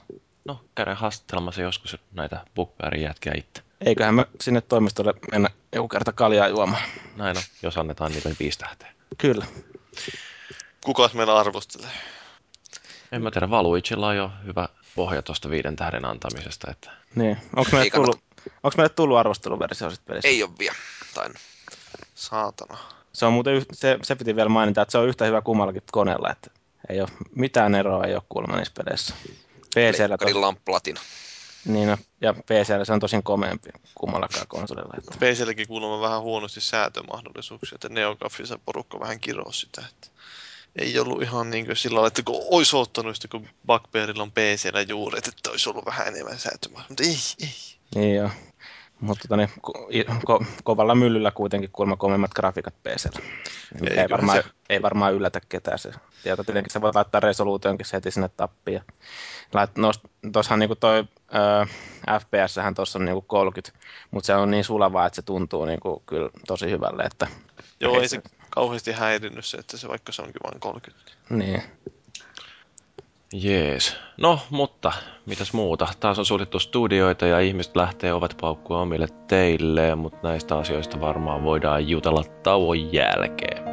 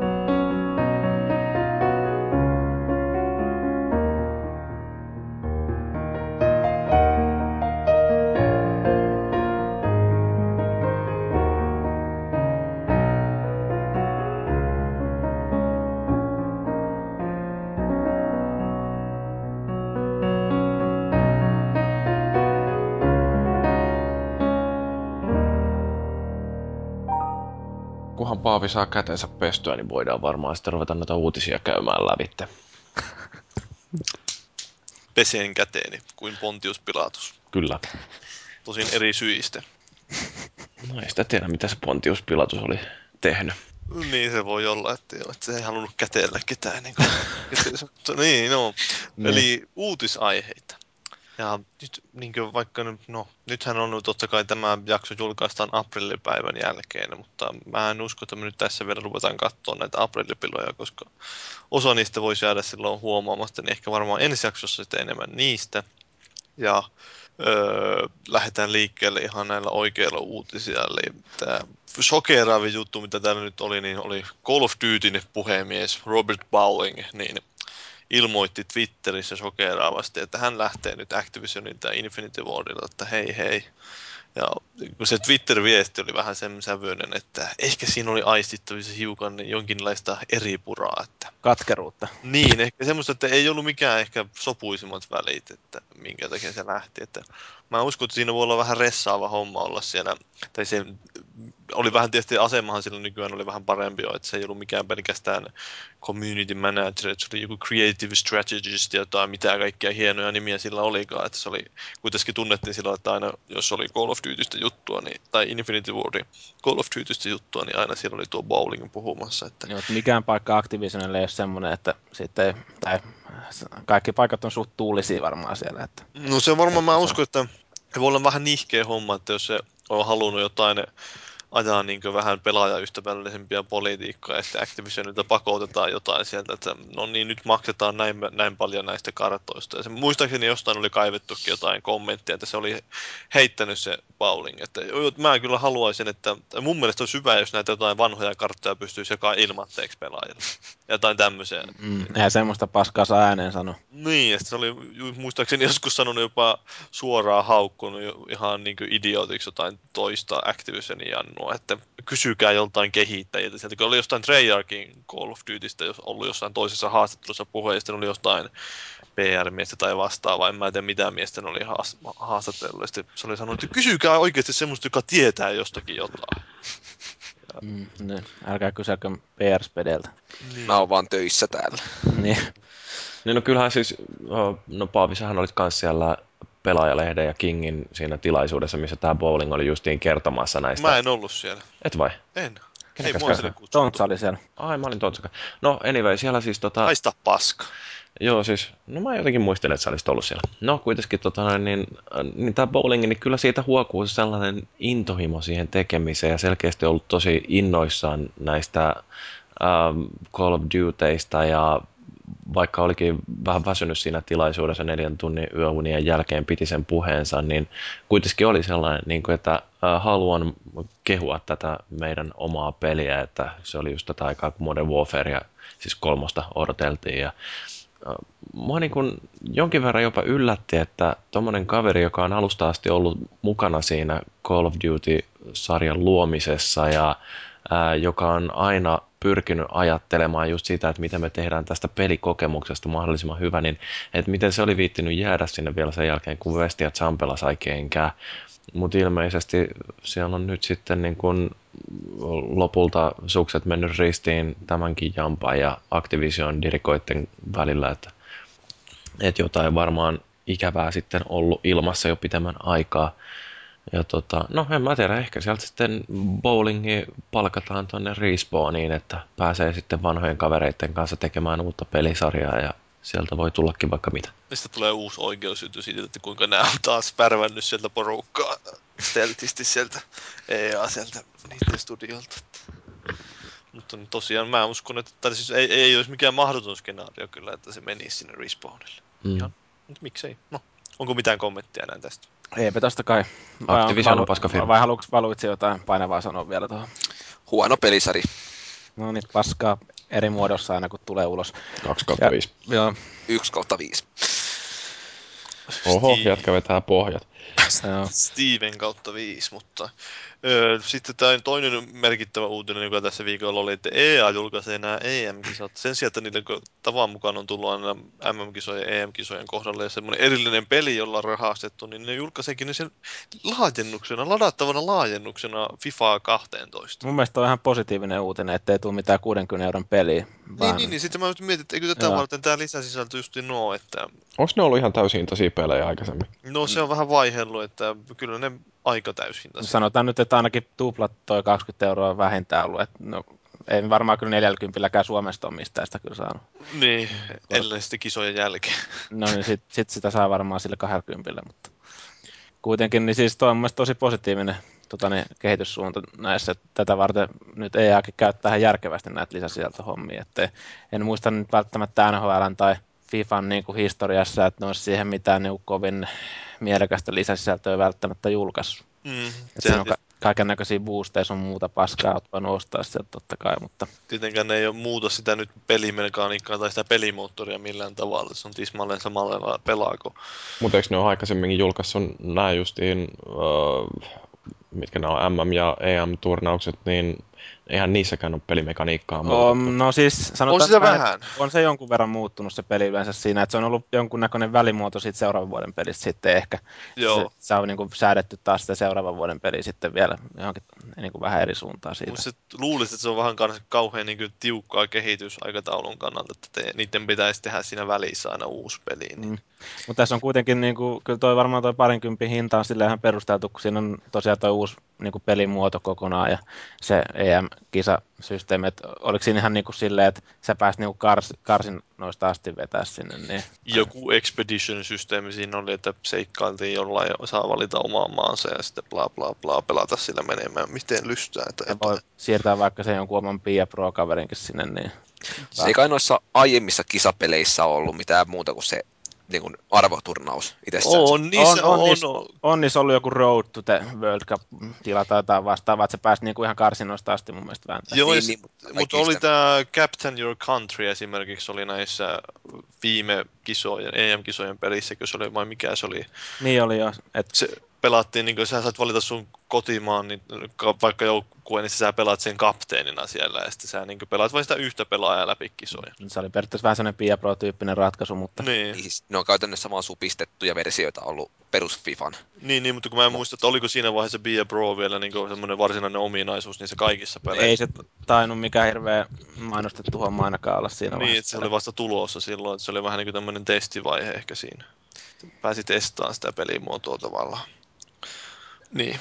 Mutta mun mielestä on ihan järkevää, totta kai siinä on sitten vähän just harmittaa joitakin just, että ei tuu sitten pelimekaniikkaan muutoksia tai jotain. Että Ostaa siellä. Fifa Streetin sitten. eikä, eikä voi, toisaalta ei voi myydä sitä eteenpäin tai ei tuu halvalla myyntiin sen jälkeen, kun on kisat loppunut, niin, tai joku kuukausi pari sen jälkeen, että saat vitosella jo sen peli. Mutta... Tuleeko tuossa Fifas muuten, kun mä en ole tätä uusinta Fifaa nyt ostanut, että tuleeko siinä, tota, niin kuin siinä niin kuin julkaisun jälkeen niitä semmoisia tunnersettejä niin kuin NHL, että tota, vähän niin kuin muuttaa sitä peliä. Mä en tiedä yhtään. Ainakin niin kuin netin puolella se toi, niin kuin toimii ne tunnersetit tuossa NHL. Luulisin, että tulee, mutta On, onko toi Valuitsi pelannut tätä uutta Fifaa? Vai En Pessi- uusinta nyt pessimiehiä? Pessiä ehdottomasti ja nyt Fifa Streetia vähän kokeilin tuossa. Pessihän nykyään on kato paskaa. Kuule, se on semmonen juttu, että huonoin Pessi on parempi kuin paras Fifa. No Ai, ei, ky- ai, ai, ei, ai, ei ai. kyllä ehkä mikään. se. Jos viimeksi, No, viimeksi pelannut Pessiä, niin Pess kutosta ja se oli kyllä huh huh. Siis PES 6 oli Pleikkari kakkosella ihan hyvä peli. No sillä ehkä, mutta kolmosella ja boksilla, niin siis mitä helvettiä, se on ihan kauhean. Se oli ihan sais se jo se boksiversio. Että sen jälkeen mä en oikeastaan Pesseihin paljon koskenut. No tai en mä oo oon aina välillä de- demoi pikkasen testailu, mutta sitten kun mä se on riittänyt se demon pelaaminen, että ne on todennut vaan, että paskaa, kokeilematta paska. En mä futipelejä muutenkaan ostellut kauheasti viime vuosina. Että. mä FIFA 10 silloin joskus pari vuotta sitten hankin ja se tota, kaikki sitä kehu silloin, mutta ei se vaan niinku lähde. että Se on jotenkin liian muovinen se pelisarja sarja yleensäkin. Tämä ei niinku saa siihen minkäänlaista kontaktia. Taas Fifassa, ota, Fifassa kun Pessissä on ollut aina tämä se oma joukkue, mitä lähdetty rakentaa. Se Se tota, Master League vai mikä siinä on. ehdottomasti. Niin tota, ollut nämä perinteiset samat kaverit, Minandat ja Ordasit ja muut. Se on aina ollut semmoinen oma fiilis lähteä niitä tunareita kouluttaa. Se on muuten mun mielestä niin ainakin noissa muutamissa pesseissä, mitä on niin katsonut niin valikoista lähtien, niin ihan hirveän näköistä valikoita ja joku hirveä niin hissimusiikki soi taustalla siinä ja muuta vastaavaa. Siis joo, se musiikki on aika legendaarista. Et ei ole kyllä mitään niin kuin, listahittejä otettu. No ei todellakaan. Mutta siellä on hienoja biisejä ollut, joka pelissä kuitenkin. Kyllä ne YouTubesta löytyy kaikki suosikeista. Mm, se on aina, että minkä vä- värisillä laseilla katsoo tätä hommaa. Joo. No, mutta mennäänkö sitten seuraavaan aiheeseen? Kuka on seurannut tätä Dust 514 uutisointia? Paavi varmaan. Toivottavasti Paavi. Sen verran pitää sanomaan, että niin te ette ole seurannut yhtään sitä vai? No kyllä mä oon kuunnellut muiden podcastien uutisointia aiheesta ja onhan siinä ihan mielenkiintoisia ideoita. Eli siis kyseessähän on tämmöinen räiskintäpeli, joka sijoittuu samaan universumiin EVE Online massiivin monin pelin kanssa. Tämä EVE Online on täältä PCn puolelta tämmöinen isommankaan mittakaavan avaruusstrategiointi, jota kuulemma pyöritetään aika pitkälti Excelin avulla. että se on semmoista niin kuin, siis tosi HC-meininkiä. Sillä on kauhean fanikunta semmoinen, että niin järjesti nämä kehittäjät, tämä islantilainen CCP, niin tuolla Islannissa Reykjavikissa tämmöisen fanitapahtuma, jossa ne vähän kertoi lisää tulevista suunnitelmista vastaan ja siellä sitten oli fanit ja lehdistö tutustumassa näihin peleihin. Ja... Sä olit siellä pelaajan edustajana paikalla. No en valitettavasti ollut, koska pelaaja ei käsittele PC-pelejä. Ah, niin joo, harmi. Mutta tämä Dust 514 on nyt tulossa Pleikkari kolmoselle, näillä näkymin ainoastaan Pleikkari kolmoselle, ja se on siis free to play, eli ilmaisena julkaistaan siellä ladattavana PlayStation Networkissa. Mikrotransaktioilla sitten kustannetaan se peli. Joo, ja sitten ne vakuuttelee sitä, että se ei ole semmoista, että se pitäisi ostaa, että sä, jos sä haluat oikeasti sitä pelata, niin ei ole pakko niin käytännössä, että sä pystyt etenemään siinä pelissä, vaikka et sä maksaisikaan. Et siinä ei ole mitään levelikappeja tai tuommoisia, missä vaiheessa joutuu sitten pulittaa 15 euroa, että pääsee 15 levelin lisää eteenpäin. Niin, että se pärjääminen ei ole välttämättä suoraan kiinni niistä maksuista. Että mutta siis ne sanoo tosiaan, että beta käynnistyy tuossa huhtikuussa ja E3-messujen kohdalla pitäisi tulla jo vähän laajemmaltakin beta-kutsuja ja sitten tämä, sehän niin kuin, vissiin olisi kesällä tarkoitus julkaista, että mä en tiedä kuinka myöhään se menee syksyllä loppujen lopuksi. Siinä on niillä on aika mielenkiintoisia idea tuosta pelistä tuossa, että sehän pitäisi toimia niin yhteen silloin, että EVE Onlineista joku, niin kuin, että siellä, ne taistelee siellä maassa tässä Dust 514, sitten EVE Onlinein puolelta joku antaa sieltä just niin kiertoradalta jonkun iskun. Ne toimii tällä tavalla yhteen ne pelit. No siis siinä on myöskin sellainen, että uh, EVE Onlinein pelaajat, niin kun ne hallitsee niitä jotain omia kauppaimperiumejansa ja muita tällaisia, niin ne voi joskus käynnistää sotatoimia ja silloin tämä Iivin pelaaja, niin se tekee periaatteessa sellaisen tarjouksen, että haluaa palkata palkkasotureita, jotka menee ja tappelee tuolla planeetalla tällaisesta asiasta. Ja sitten nämä Dustin pelaajat, niin ne on sitten justiin näitä palkkasotureita, jotka voi sitten vastaanottaa näitä tarjouksia ja ne saa rahaa sitten siihen ö, omaan, oman armeijansa kehittämiseen, kun ne suorittaa näitä tehtäviä. Et, Ku, tota... mm, kuulostaa aika kunnianhimoiselle suunnitelmalle. Joo, ja toi ton takia justiin varmaan se on ollut aika tärkeää, että se tehdään tällaiseksi free-to-play-peliksi, että siellä oikeasti löytyy sit niitä palkkasotureita, jotka rupeaa kähyämään, että Iivin pelaajat saa siitä sitten omaa, tai siis jonkinnäköistä lisäarvoa, ja sitten toisaalta, että sinne maahan saadaan myöskin aina niitä armeijoita. Joo, nehän tosiaan meinaa vielä tukea sinne jotain kilpailullista pelaamistakin aika HC tavalla, että siihen tulee semmoinen sekä EVE Onlinein että siihen Dust 514 mahdollisuus katsoa näiden Dust 514 pelaajien, että siinä tulee semmoisia areenamaisia matseja, että pelataan tappomatsia kautta lipunryöstöä jollain tämmöisellä vähän Quake-tyylisellä areenalla ehkä, ja sitten sitä pystyy seuraamaan, ja sitten toisaalta ne pystyy myös lyömään vetoa niistä matseista. Mä en tiedä, millä, mistä ne lyö vetoa, että onko se jotain pelivaluuttaa vai mitä, mutta Enkin.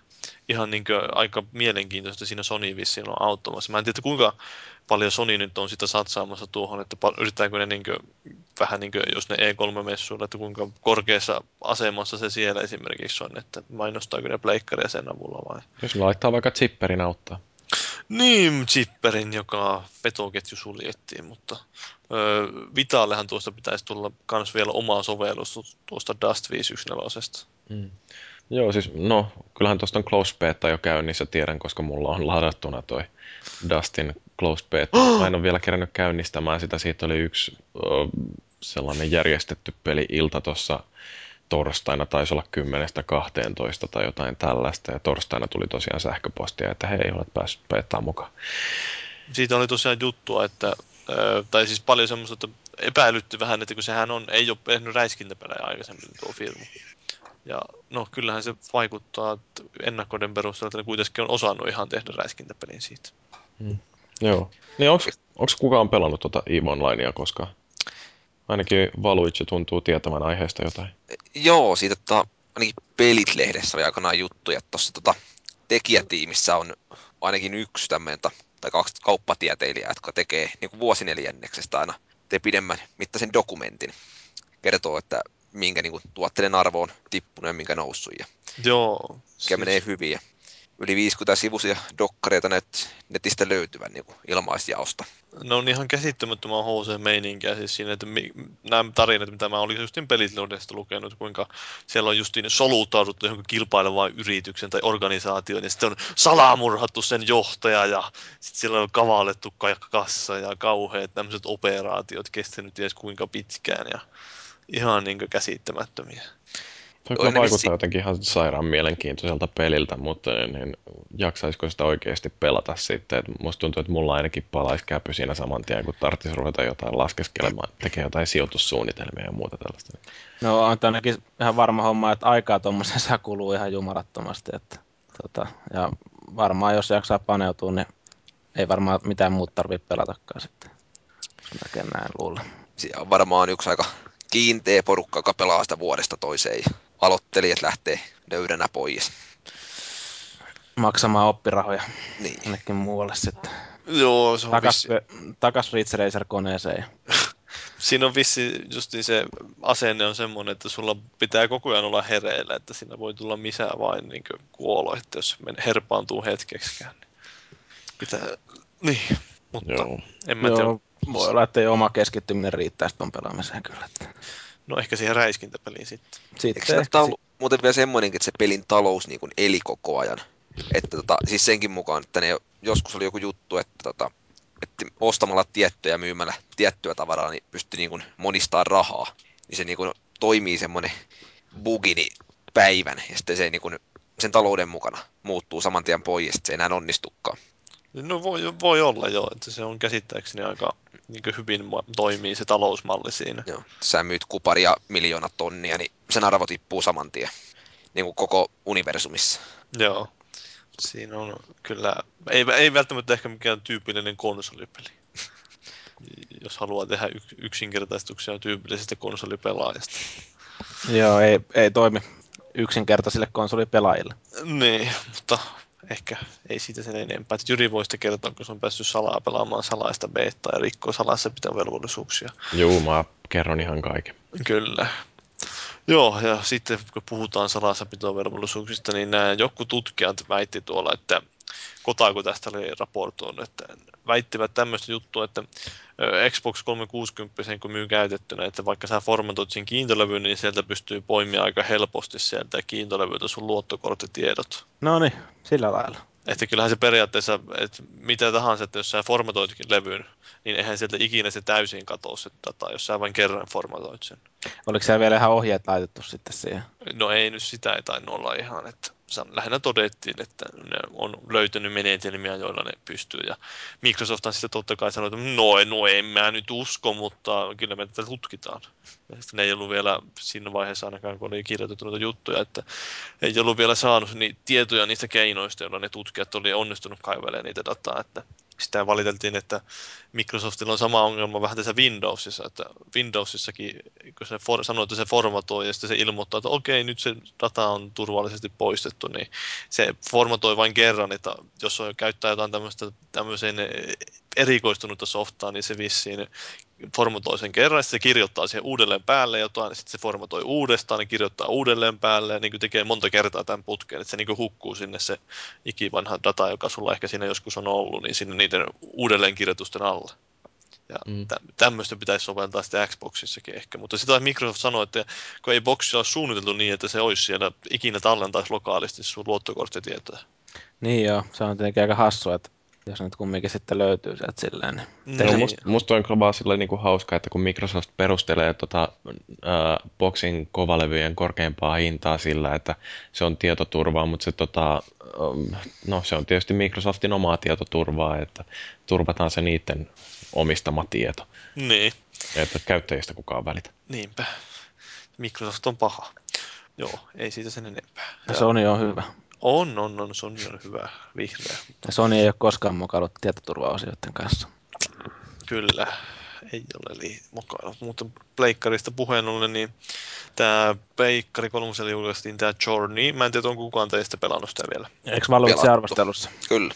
Niin, ja se oli ihan paskapeli. 5 kautta 5. 5 kautta 5 Sä- ja aivan loistava. Sä oot nyt kolme arvostelua, neljä arvostelua, sä oot julkaissut. Viisi. Viisi, okei. Okay, no Ja niin. kaikilla, kaikissa on 5 kautta 5 arvosana. Paitsi Call of Dutyssä oli 1 kautta 5. niin.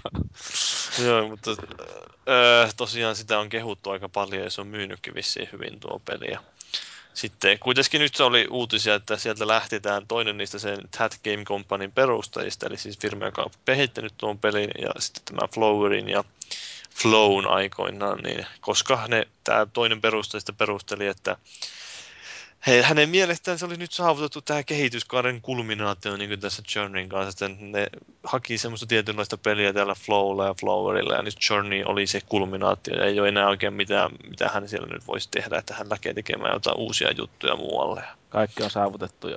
Täytyy Mm. vähän päästä kokeilemaan siipiä jonnekin muualle sitten. Niin, tämmöinen perustelu oli, että ei ollut mitään kauhean dramaattista, että nyt oli kauheat luovat ristiriidat ollut siellä ja oli Mm. taisteltu kirveiden kanssa. Mitähän studion käy sitten tämän jälkeen?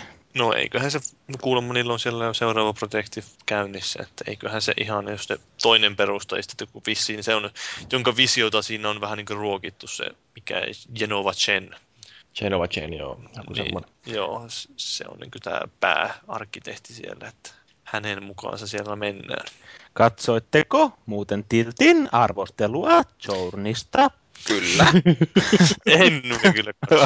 Siinä oli tämä intonaatio, mies No, lukemassa juttua. Mua ahisti, että mä näin sen intonaation miehen kasvot siinä, kun se näytettiin se Niin jätkä siinä, jo, niin siinä arvostelussa. Ei, mä, ei se ollut se, vaan se oli joku aikaisemmin. Jos. Joo, mutta se ei oikein näytä sille, miten se puhuu. No joo, kieltämättä se oli pieni shokki, että onko tää nyt se mies? Muutenkin se, että näytetään toimittajan kasvot niin keskellä pelikuvaa, niin ei, ei oikein toimi. Mä Se on ilmeisesti joku uusi juttu, kun mä kattelin sen aikaisemmankin tiltin. Mä tunnustan, että mä oon nyt muutaman tiltin kattonut tässä viime aikoina. Eikä välttämättä nyt... Näköinen. Niin, ei, niin siinä oli viimeiskin, tota, mikähän arvostelu se oli, onko se se Jack and Daxter, se tota, niin collectioni, se Joo. HD collection, niin siinä oli siellä, kukas siinä oli siinä, eikö se ole se joku Game Reactori entinen? Ah, niin se Jori toimi- Jori, mikä Virtanen vai mikä se? Virtanen taisi. Joo. Niin se oli silloin sen päästä näkö kanssa siinä, että siinä on aina yksi arvostelu ilmeisesti silleen, että kuvataan jotain.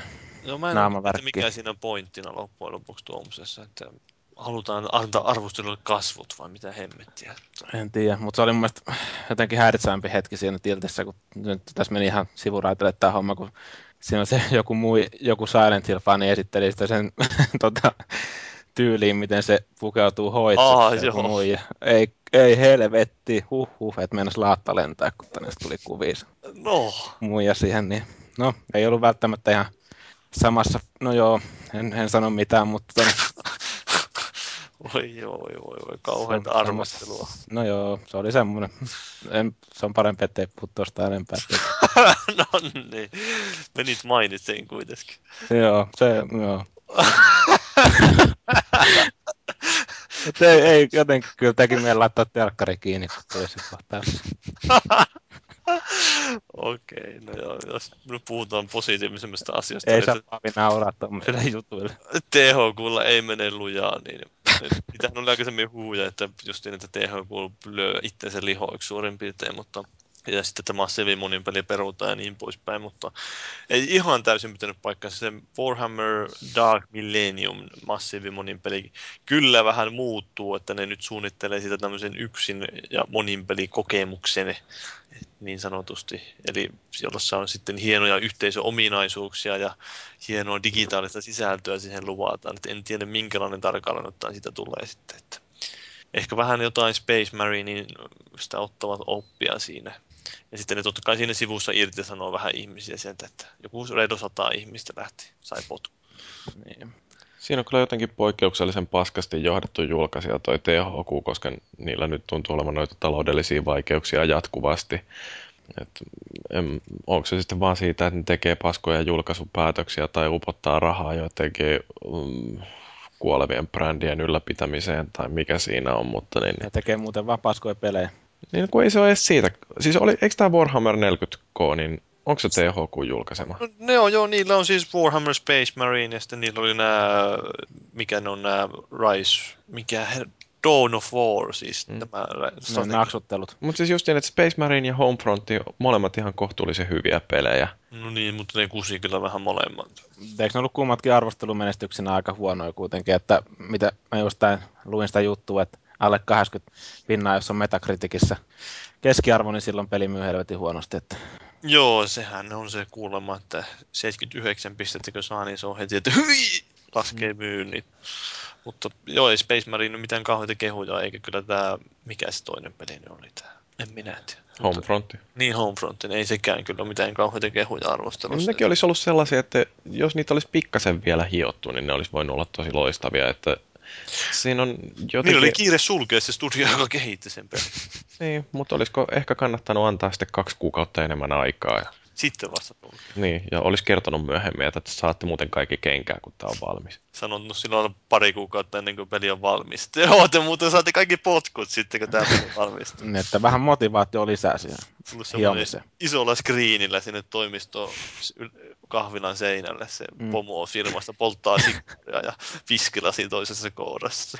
No, Nyt kannat- ah, Nyt, nyt kannattaa raapia ylityötunneilla viimeiset hillot käsiin, kun teillä ei enää duunipaikkaa tämän pelin jälkeen. Että. Kannattaa valmistautua. Me potkittiin jo vartijakoira pois. Mun mielestä on silleen hyvä, jos muutama kuukausi ennen julkkari antaa sitten tiedon, että studio menee kiinni, niin voi ruveta laittaa työhakemuksia muualle mennä. Niin onhan siinä mielessä hyvä, että ettei ilmoita sinä päivänä, kun tulee potkut välttämättä. Että Niin, jo, jon, jonkun verran ennakkovaroitusta. kyllä. Ei välttämättä tee hyvää työmotivaatiolle, jos ennen projektin loppumista. Ei välttämättä. Joo. Milloin se Homefront 2 tulee? Onko sitä tietoa vielä? En mä muista, oliko se joskus ensi vuonna. Olisiko se ollut ensi vuoden keväälle tarkoitus? Niin kauan. No, kun sehän on kuitenkin tämä Crytek sitä tekee, että mä uskon, että se ihan heti. Ja mä en usko, että niillä on mitään järkeä sitä pistää tähän, niin kuin, no ilmeisesti se julkaisuaikatauluksi on ilmoitettu tilivuosi 2014, eli huhtikuusta 2013 maaliskuu 2014. Että en usko, että en tiedä, että onko niillä varaa lähteä kilpailemaan syksyllä, esimerkiksi ensi vuoden syksyllä, niin jos Niin. tulee jotain Call of Dutyä ja muita kumppaneita, niin uutta Battlefieldia tai jotain, niin Niin, no se on parempi, parempi hieroa ihan rauhassa se uuden kehittäjän kanssa. Niin. syksyllä voi olla enemmän tilaakin. Mutta joo, tosiaan vetoketju suljettiin, eli tämä Jipper Interactive pistettiin kiinni. Sonin studio, joka on kehittänyt Sokomin ja Mäkin ja Penny Scarva, tai Kickstarter, mitä? Niin, että se Unit 13, eikö se? Joo, Unit 13, joo, Niin. se joka on Vit- Vitalle kehittynyt, tämä yhden pelin ehti kehittää. No se nyt, siitä puhuttiin jo viimeksi, että ei siitä sen enempää kuin homma, että se nyt on vahvistettu tämä tieto. Uutiskommenteissa oli jotain, että harmi, että ei ollut aprillipilla tämä homma. Oliko? Ei kun harmi, että ei ollut aprillipilla, kun tuli just päivää ennen. Niin, niin, niin, tuli. joo. Että, no, mä en tiedä, että no kai sitä joku kaipaa justin tuon Mäkin takia. Se olisi se seuraava Sokomi ollut taas menestys. Niin se olisi varmaan sillä, että kyllä ne olisi sitten palannut taas juurille. Lupaa, tämä on tämä Sonic, vähän niin kuin Sonic Cycle, niin sitten on Socom Cycle, että tulee ensimmäiset tiedot, niin kaikki toiveet herää, että nyt ne palaa juurille, sitten ne murskataan vähitellen, ja sitten kiroaa se pelin julkaisu jälkeen, että koskaan en ikinä osta enää. Niin ne Sokomithan on ollut ilmeisesti viime aikoina aika, aikamoista ulostetta. No Että se kun- vähän riippuu, keneltä kysyy, mä veikkaan. Niin, varsinkin jos vanhoilta faneilta kysyy, niin ei varmaan hirveästi tule sympatiaa sinne Sokomin suuntaan. No ei.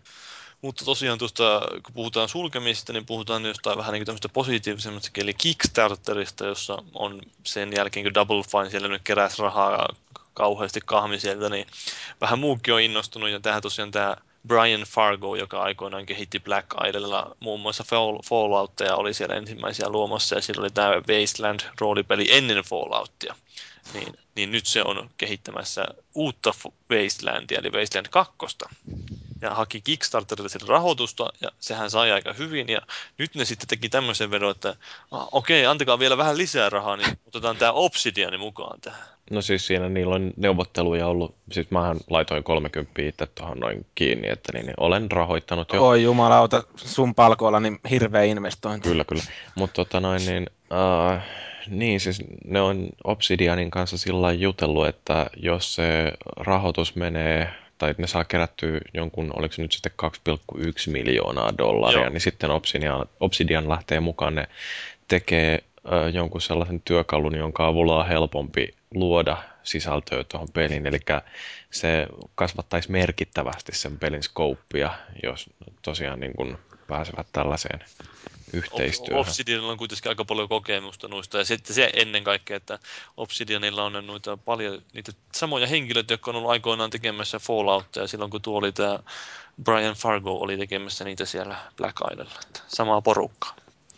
Siinä mielessä hän haluaa, sehän puolusti myös tuo Fargo justiin sitä Obsidiania kanssa aikaisemmin jossain haastattelussa ja siitä kohuusta, että ne sai sen 84 Metacritic ratingiksi sille pelille ja bonukset olisi pudonnut, jos olisi saanut 85. Mm-hmm. Ja sitten sanoo, että on, onko tämä nyt julkaisija ja kehittäjien suhteet on ihan päin persettä, jos tämmöinen on niin käytäntöalalla. Se vähän sinne raivos. Ja totta kai promous vähän tuota Kickstarteria samalla. Niin, tämä on vähän justiin sillä, että toisaalta julkaisija ottaa riskin, kun ne rahoittaa pelin, öö, joten on ihan kohtuullista, että ne myöskin kerää sitten voitot, kun sitä tulee, mutta sitten toisaalta taas ne lahjakkuudet, jotka öö, käyttää aikaansa ja luomisen tuskaa kärsivät siitä, että saavat tehtyä jotain sellaista, mistä me pelaajana päästään nauttimaan, niin olisi ihan kiva, että nekin saa jotain palkkiota siitä oman henkisen pääomansa uhraamisesta. Joo, se on vähän tämmöinen ikuinen dilemma.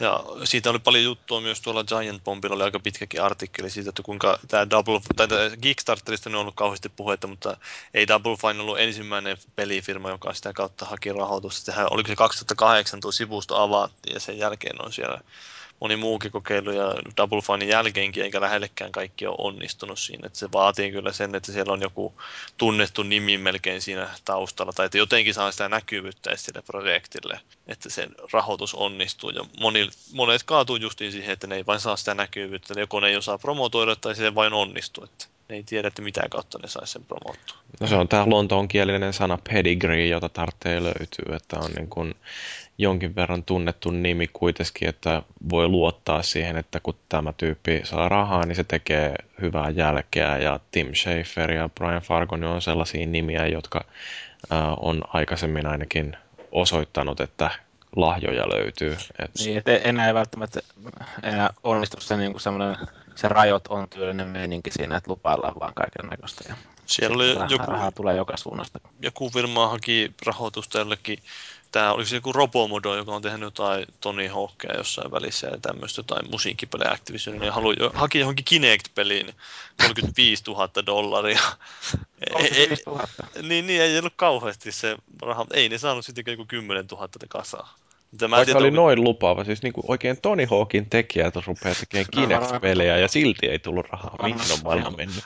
Raidilta tai mitä näet on, missä se lauta mukana, niin varmaan semmoisen väsen. Se oli huvittavaa, että kun ne äh, kanssa, että kun sitten oli tämä Giant Bombissa, siinä artikkelissa puhuttiin yhdestä tahosta, joka sitä artikkelia, tai siis joka oli tehnyt tämmöisen Kickstarter-projektin, että niillä oli, ne oli jäämässä nyt niin vähän siitä tavoitteesta. Ja sitten kun se artikkeli julkaistiin, niin se oli vielä auki se Kickstarter, niin ne pääsikin siihen tavoitteeseen, kun ne sai sitten artikkelin avulla sitä julkisuutta. No niin. Että, kyllä se kannattaa itseään tuoda esille tavalla tai toisella. Joo, yrittänyt tai laiteta. Joo, ja sitten nopeasti vielä tähän loppuun, jos sanotaan kotiin. Ne on kysynyt vielä, että onko, mm. oletteko te pistänyt rahaa noihin Kickstarter-projekteihin muuta. No sä oot pistänyt tähän, Jyri on pistänyt tähän, tähän Wastelandiin, että pistikö sä siihen Double Fineen? Mä en ole niin oikeasti kuitenkaan mikään Tim Schafer-fani, että, että en mä siihen kyllä laittanut rahaa, mutta mä on niin jotenkin edelleen elän niissä muistoissa, että Commodore 64, kun pelasin Wastelandia, että se oli ihan sikaloistava kokemus, niin odotan kovasti tätä. Mulla on itsellä parempi, parempia sijoituskohteita, kuten alkoholi ja crack. Mutta tota, niin, jos sen muun kolmosesta tulisi Kickstarter-projekti, niin kyllä mä sinne sijoittaisin vaikka tuhat euroa. Yu Suzuki pistää Kickstarterin pystyyn. 100 miljoonaa, jos saatte kasaan. Niin, niin mutta sen mua puskee. en, en ole vielä laittanut, mutta sitten kun Time Splitters 4 tarjotaan, niin viekö talon ja oma, kaiken omaisuuden, niin mm, se täytyy mä, saada. Mäkin voin laittaa auton pantiksi sen mua. Sen mua, että talo ei valitettavasti ole tällä hetkellä omistuksessa, niin ei pysty laittamaan sitä kiinni. No niin, no, mä en ole itsekaan sen ole vielä sijoittanut, mutta ehkä sitä jossain vaiheessa semmoinen sopiva löytyy. Siellä löytyy kaikenlaista mielenkiintoista. Kannattaa käydä tutkimassa. Mm. Mut, mutta sitten kotimaisiin uutisiin. Kyllä, kotimaan uutiset. No niin, nyt meidän kotimaisten uutisuuden uusi tunnari. Mm. Kotimainen uutiskatsaus. Kotimaan uutisissa Rovio osti Futuremarkin pelipuolen ja pystyttää myös Tukholman toimiston. Sitten nehän on aikaisemmin jo laajentunut Tampereelle ja Shanghaihin ja sitten ne osti sen joku combo-animaatio härpäkkeen joskus viime vuonna. Ja siis nehän alkaa laajentua niin kuin mikäkin syö, viljava pelto ympäri maailman. Maa lauta. Äh, mutta tosiaan, no en mä tiedä, onko tuosta nyt pahemmin mitään kommenttia sanottua. Tämä oli vain tämmöinen huomio, että tämmöistä on tapahtunut. No, no sanotaan nyt näin, että ainakin 3D-osaamista tuli Roviolle nyt kerta heitolla aika paljon sinne Futuramärkin. Mm. Joo, niin siellä on pisti, ne sanoi sitä nimenomaan, että ne halusivat, että niillä on siellä, siellä hyviä pelintekijöitä, että ne halusivat ne tekijät sinne. Eihän ne, mitään, ne ei saanut mitään Futuramarkin IPtä, mitä niillä nyt onkaan vähäisiä, eli Shattered Horizonia ja se Attack of the Korgia, niin ei saanut mukaansa, mutta sai sinne tiimin sieltä ja sen ne halus. Niinpä, ja sitten nyt voisi sitten seuraavaksi varmaan odotella jotain Angry Birds 3D. Ne tulee niin kuin olohuoneeseen ihan niin 3D-muodossa. Oliko siitä mitään kerto, kerrottu, että kuinka paljon tuossa liikkuu rahaa? Ei mä oikein muista nähneen, että siitä vain puhuttiin hyvin, hyvin sillä lailla, puhuttiin vain, että no, ne on nyt ostanut sen ei kai sitä mainittukaan missään. Ei, ei sitä mun mielestä ollut minkälaisia arvioita. En mä usko, että on mikään kauheista summoista kuitenkaan. Se on vaan aika jännä, että jos otetaan jotain 3D-osaajia oh, kauhean nivaska tekemään pelejä ja sitten ne tekee jotain Angry Birdsia edelleen, niin että täytyy nyt sitten toivoa, että Rovio tosiaan rupeisi kehittämään jotain uutta IPtä, tai ehkä niillä on idea jo, nyt ne tarvitsee vaan osaavia tekijöitä. Niin, se voi olla, että siellä on jotain salaisia suunnitelmia, mitä ei vielä kerrottu. Kyllähän niillä jotain uutta on tulossa, mutta siitä ei ole just vielä puhuttu yhtään. Miten niin... iso studio toi Futuremarkki on, että paljon siellä on suurin piirtein jamstereita töissä? Onko kenelläkään mitään haisua? Joo, ei se just, mä rupesin itse asiassa miettimään tuossa, että ei ole kyllä kauhean hyvää käsitystä. Että mä en, no mä veikkaisin, että se olisi jotain parikymmentä, kol, ehkä 30 maksimissa. Että en, en mä usko siellä kauheasti porukkaa on ollut töissä. Niin, Futuremarkilla enemmän... yhteensä, ainakin oli pari vuotta sitten, niin 60 työntekijää. Joo. Ja, niin jo. Että, niin, siinä on se 3D-markkikin. Niin, niin, se kol- joku, niin, sillähän on tullut tunnetuksi. Joku 20 voisi olla hyvä arvio ehkä, mutta en, en, en, en osaa sanoa varmasti. Sehän niin kuin on aina aika, monesti, niin kuin, tai en tiedä määrittääkö se enää, enää nykyään, mutta ennen vanhaa se määrittää aina se virtuaalipeniksen koon, se 3D-markkipisteet. Kyllä ne edelleen 3D-markkipisteet käytetään noissa aina arvostelussa, että kuinka paljon saa pisteitä. Joo, mutta tosiaan nyt ne voi kehittyä kehittää, sit, keskittyä kehittää nimenomaan noita 3D-markkeja jatkossa. Kyllä. Ja sitten oli myös tämä Bugbear, oli myös laajentanut Tampereen, mm. ne oli sinne pystyttänyt uutta toimistoa. Että... Hyvä Tampere. Mä en hyvä, tiedä, hyvä. tiedä, mitä ne siellä sitä uusi studio tekee, että onko se joku mobiiliosasto vai mitä lie. Mutta tähän kävisi jotenkin järkeen. Eikö sinne haettu vielä tämä työntekijöitäkin vai mitä se Kyllä ne varmaan joo niitä hakee. Että... Ja, to, ja to, tosiaan ne, niin, ja Ridge Racer julkaistiin tosiaan Bugbearilta vastaan, ja se, siitä nyt puhuttiinkin jo, että ei Joo. enempää. Edge antoi ysin sillä. Se oli, se oli se oleellinen pointti, että Edge antoi ysin. Ei voi olla huono peli. Se oli jo, se on paras pistemäärä, mitä kotimainen peli on koskaan, tai niin kuin suomalainen peli on koskaan saanut Edgeltä. Että... Onko se paras? Mun mielestä oli mainittu siinä lehdistötiedotteessa, minkä ne oli Oho. meille. Joo. Et siinä mielessä ihan hieno saavutus kuitenkin. No toisaalta Edgen arviot kyllä niin kuin, ne tulee jostain lottokoneesta. Että... Syytäksä nyt, että tämä huono peli? Öö, en mä sitä sano, mä vaan sanon, että Edgen arvioihin on, tai ainakin noihin numeroihin, niin niihin ei kannata ihan hirveästi tai on, ainakin Edgeltä on aika vaikea saada ilmeisesti hyvää arvosanoja, sen mä kanssa ymmärtää. Paitsi jos pelin nimi on Gears of War. No, oot sä jotenkin katkera, sehän nyt ansaitsee sen hyvä arvosana joka kerta, kun saa se jostain. Mä voin Niin. muistaa, että siitä oli kauhean kohu, kun Halo taisi saada kympiä sieltä. Ja se oli vielä Halo ODST. Ei vaan se eka Ei- Halo ei silloin aikoina. Oli vai? Eka Halo muistaakseni silloin, että se oli se, mitä? Fanipojat ympäri maailman heittivät riisit. En minä tiedä. Mutta joo, ei siinä sen kummempaa. Uutisosio oli tiiviisti tässä. Ei Mä haluan vielä, haluan vielä sanoa terveisiä tälle nimimerkille, joka on täällä meidän uutiskommentoinnissa just kommentoinut tätä Backbear-uutista, eli Huge Jormalle, että Hyvä nimimerkki. Joo, joo, hieno nimimerkki olet valinnut ja varmaan täytyy olla jotain No oli, oli niin, mä just mietin, kai sä nyt katsastit, jos sä näit sen miehen, että oliko sillä kateetta väistyä. Siis kyllä mä käsikopelolla kokeilin ja kyllä se levossa tuntui ihan suht. Joo, mä muistelinkin Iso sen, että sulla on tää käsikopeilu tuntuma aika hyvä, että sen verran ahkerasti mullekin on kokeiltu sitä. mutta en tiedä, että oliko se Galaxy Note vai mikä siellä Huge Jormalla oli siellä taskussa. Mutta Semmoinen vauvaranne siellä. Joo. Okei, Mutta- no tauon jälkeen valmistaudutaan sitten sukupolven vaihdokseen. Huhuja on ollut kovasti liikkeellä, että pysykää kanavalla.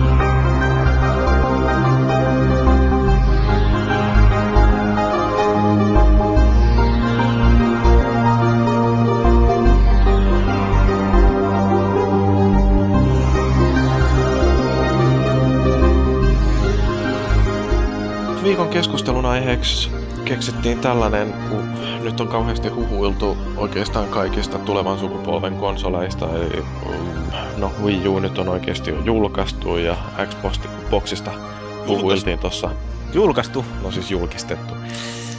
Niin, Boxin seuraajasta huhuiltiin kuukausi takaperin ja nyt sitten on ruvettu puhumaan Pleikkari nelosesta, että kuinka sen kehitysyksiköitä on lähetetty jo kehittäjille. Niin tota, puhutaan nyt vähän tästä, että mitä mitä kummaa uutta sukupolvea pukkaa ja mitä sieltä on luvassa. Mitähän me ei tiedetä, mutta niin me on aikaisemminkin keskusteluja vedetty. Ha- Ah, Hatusta juttua. Kyllä, kyllä. Mutta tota, ihan alkuun voisi tietysti katsoa vähän tällaista faktaa, että Wikipediasta kun menee vilkaisemaan, niin siellä puhutaan näistä konsolisukupolvista sillä lailla, että Wikipedian laskelmien mukaan, tai kuka siellä nyt sitten tällaista sivua on sinne koonnutkaan, niin me oltaisiin tällä hetkellä seitsemännessä konsolisukupolvessa. Et ensimmäinen on alkanut joskus 72 ja sitten seuraavat on tullut noin suunnilleen viiden kuuden vuoden välein. Ja se on jotenkin laskettu sitten kai sen perusteella, että mikä on ollut sellainen määrittävä konsoli niihin aikoihin ja koska se on julkaistu. Et nytten tosiaan niin väitetään, että 2004 tai taitaa olla oikeammin kyllä niin kuin 2005, että olisi alkanut tämä meidän sukupolvi siitä, kun Xbox 2005. Xbox 360, kun on päätynyt silloin kauppoihin. Ää, mutta niin, mitähän mä tällä vuodatuksella yritän sanoa. Niin, eli siis sukupolvien välillä on yleensä ollut tuollainen viistisen vuotta aikaa. Ja nyt ollaan siinä mielessä mielenkiintoisessa vaiheessa, että on mennyt jo seitsemän vuotta siitä, tai Mm. ainakin kuusi vuotta siitä, kun tämä ensimmäinen konsoli tässä sukupolvessa on julkaistu ja vielä ei ole sellaista varsinaista seuraajaa tälle sukupolven aloittaneelle konsolille. Ja Sony lupasi 10 vuoden elinkaaren Pleikkari kolmosella. Mutta tämä elinkaarihan tarkoittaa sitä, että se konsoli on myynnissä sen kymmenen vuotta, ei sitä, Tai että sille se... julkaistaan pelejä. Niin, niin, Niin, no, se... Pleikkari 2 edelleen myynnissä. Että, niin, niin. Ja sille Onko se tulee niin? pelejä. Niin, tulee hyviä pelejä. Jotain My Little Pony Adventuresia varmaan tulee edelleen jollekin No, lapsille. kyllä varmaan kato kaikki FIFA ja NHL vuosipäivitykset ainakin tulee. Ei tule enää. Ei, mutta itse asiassa taisi olla just juttu, että ne ei enää julkaise näitä ihan uusimpia. Että... on Se oli jo pari vuotta sitten. Eihän ne kymmenen pa- vuotta luvannut sillekin. Niin ei ne ole enää tullut kyllä. Mutta kyllähän se myy edelleen, siis Pleikkari 2 yli jossain köyhemmissä maissa. Niin, kyllä Niin se jonnekin Kiinaan varmaan. on Niin, ja julkaistu kyllähän se sitä myydään Yhdysvalloissakin, jos katselee näitä NPD-listauksia. No, on, niitä paremmin se myy varmaan kuin Vitaa. sitten. Luultavasti. Mm, Niin, no siitä ei taida olla ihan Ja tarkka. Japanissa se myy paremmin kuin Xbox. No se nyt on aika yllättävää. Kuitenkin tehokkaampi laite. Näinpä. Mutta siis tuo nyt on tietenkin, te voi pohtia, että minkä takia tämä nyt tämä sukupolvi yhtäkkiä pitenee ja venyy. Että Niin, Ekt. onko se lämpimämpi lämpölaajenemista? Niin. niin no siis toihan, Graafik, grafiikat on niin superi jo, että ei ole semmoista niin painetta julkaista uutta konetta heti tuossa. Että ka- julkaisijatkaan haluaa lypsää kaiken, mitä saa, ja jos pelit myy edelleen hyvin, niin miksi kiirehtii? mm, no On. siis tämähän on yksi semmoinen ihan äh, fysiikan laki, äh, Mooren laki, jota puhutaan, että et, tota noin, niin, äh, transistorien määrä, mitä pystytään upottamaan piirilevylle, niin se noin suunnilleen kaksinkertaistuu puolentoista vuoden välein. Ja tämä on mahdollistanut sen, että kun puhutaan näistä nanometreistä, että mikä on se viivan leveys tuolla prosessorissa, että kuinka tiiviiseen saadaan upotettua sitä tavaraa. Ja tällä on merkitystä taas sen takia, että se prosessori kun tikittää ihan helvetillistä vauhtia, että nyt tekin tällä hetkellä taitaa tuollainen perusprossu, niin sen nopeus on tuommoinen 3,5 GHz, mikä tarkoittaa, että se äh, vaihtaa äh, niiden transistorien tilaa 3,5 miljoonaa kertaa sekunnissa, ei 3,5 miljardia kertaa. Niin, tota, Niin joo. Siinä nopeudessa alkaa olla jo, vaikka ne etäisyydet ei ole isoja, niin valon nopeuskaan ei enää riitä siihen, että se tieto kerkee liikkumaan. Ja, ja sen takia, että kun saadaan kamaa pakattua pienempään tilaan, niin se mahdollistaa sen, että se tieto voi siirtyä nopeammin. Ja tämä on justiin äh, mahdollistanut sen, että äh, saadaan sitä tehoa lisää sitten näistä prosessoreista. Ja tämähän ei ole nyt mihinkään muuttunut kuitenkaan tässä viimeisen seitsemän vuoden aikanakaan tämä Mooren laki. Ja vieläkään ei taideta olettaa, että se olisi ihan heti vanhenemassa. Mutta kuitenkin, että onko ne vaikutukset sitten, että kun prosessoreista saadaan enemmän tehoa irti, niin onko ne enää ollut niin näkyviä? Mutta itse asiassa, Mä en tiedä, tota, niin, niin, mitä sä sanomassa paljon? että justin luin tämän artikkelin täältä, oliko se Games Industrialta, tai siellä oli nämä Di- Digital Foundry Jannut oli kirjoittanut tästä Nvidian uusimmasta näyttiksestä, GTX 680, niin siinä justin puhuttiin siitä, että kuinka tämä, ehkä tämä Mooren laki pelkästään sen mukana kulkeminen ei riitäkään enää siihen, että uusi näyttis on kannattava hankinta, että se alkaa pikkuhiljaa olla, kun ne on 28 nanometriä nämä uusimmat uusimmat valmistusmenetelmät. Se ei enää pikkuhiljaa olekaan ehkä enää se semmoinen pelkkä, jonka varaan voi laskea sen, että kun uusi näyttissarja tulee, että okei, me pienennetään vain valmistusmenetelmää, niin sillä saadaan automaattisesti lisää tehoa. Nyt pitää tehdä vähän arkkitehtuurillisia muutoksiakin jo. Että sekin ehkä pikkuhiljaa tulee, jossain vaiheessa se raja sielläkin tulee vastaan. Mm. Mä itse tipuin tässä kyydistä siinä vaiheessa, kun toi Jyri sanoi Mooren laki, niin mä rupesin hu- huutaa, että la la la la la. Ja aina yritin itkeä itteeni uneen tuossa. Silmät pyöri päässä. Joo, ollut, se on kato se tekninen kuitenkin perusta sille, että miten toi, um, nämä prosessorien nopeudet kehittyy. se olisi Joo. paljon helpompaa jos puhuttaa samalla tavalla niin kuin vanha, ennen va, hyvää aikaa niin kuin ennen vanhaa, että niin oli 8-bittinen Nintendo ja 16-bittinen Super Nintendo ja 32-bittinen Pleikkari ja 64-bittinen Nintendo 64 ja 128-bittinen GameCube ja jotain vastaavaa. Että kuinka paljon bittejä niissä uusissa koneissa on sitten, kun ne tulee. Että. Ja aikanaan kun konetta osti, niin tärkeintä oli, että montako megahertsiä oli. Kyllä joo, Pleikkarissakin taisi olla hu- joku hurja 33 MHz siinä. Joo, kyllä just jos megahertsin perusteella katsonut noita konsoleita pelkästään, niin eihän ne olisi pärjännyt millään tietokoneella, mutta mm. tässä oli Xboxissa ekassa niin 733 MHz Nvidia, kun se oli, ei Nvidia, kun se Intelin Celeron, niin muistaakseni. Ja Pleikkari 2 taisi olla vain jotain pari 300, kol, olisiko ollut 300 MHz suurin piirtein. Että. Joo, mutta silloin ne Peleikkari 2 käytti Sony jotain ihan omia rööpiirejä siellä. Niin. Niin ja se on, kun noin on optimoitu sitten just siihen, että Niin. pystytään pyörittelemään jotain grafiikkaa ja fysiikkasimulaatioita ja muuta tällaista ja emotion engine ja Niin, niin. kaikkea, että, Niin, joka että siellä kun, kun erikoistutaan joihinkin tiettyihin tehtäviin, niin ne pystytään tekemään tehokkaimmin, mutta nykyään alkaa nämä yleisprosessoritkin olla niin hyviä, että esimerkiksi jonkun 3D-grafiikan piirtäminen, niin siihen ei tarvitse enää suunnitella omaa piiriänsä, vaan se voi tehdä ihan hyvin jollain Intelin tai AMDn prosessorilla. Muitahan vastaavanlaisia justiin, kuin Mooren laki, niin vastaavanlaisia lakeita on muillekin jutuille, että esimerkiksi sille, että kuinka paljon kiintolevytila kehittyy, tai kuinka paljon se maksaa, kiintolevytila, mm. niin silloin justiin tismalleen tuommoinen samanlainen lineaarinen kehityskulku. Niin, mutta se ei ota huomioon jotain Taimaan tulvia. No ei otakaan. Joo. ei varmaan muorellakinkaan sitä, että jos robotit valtaa maapalloa ja tuhoaa se. Tai karhumiet hyökkää.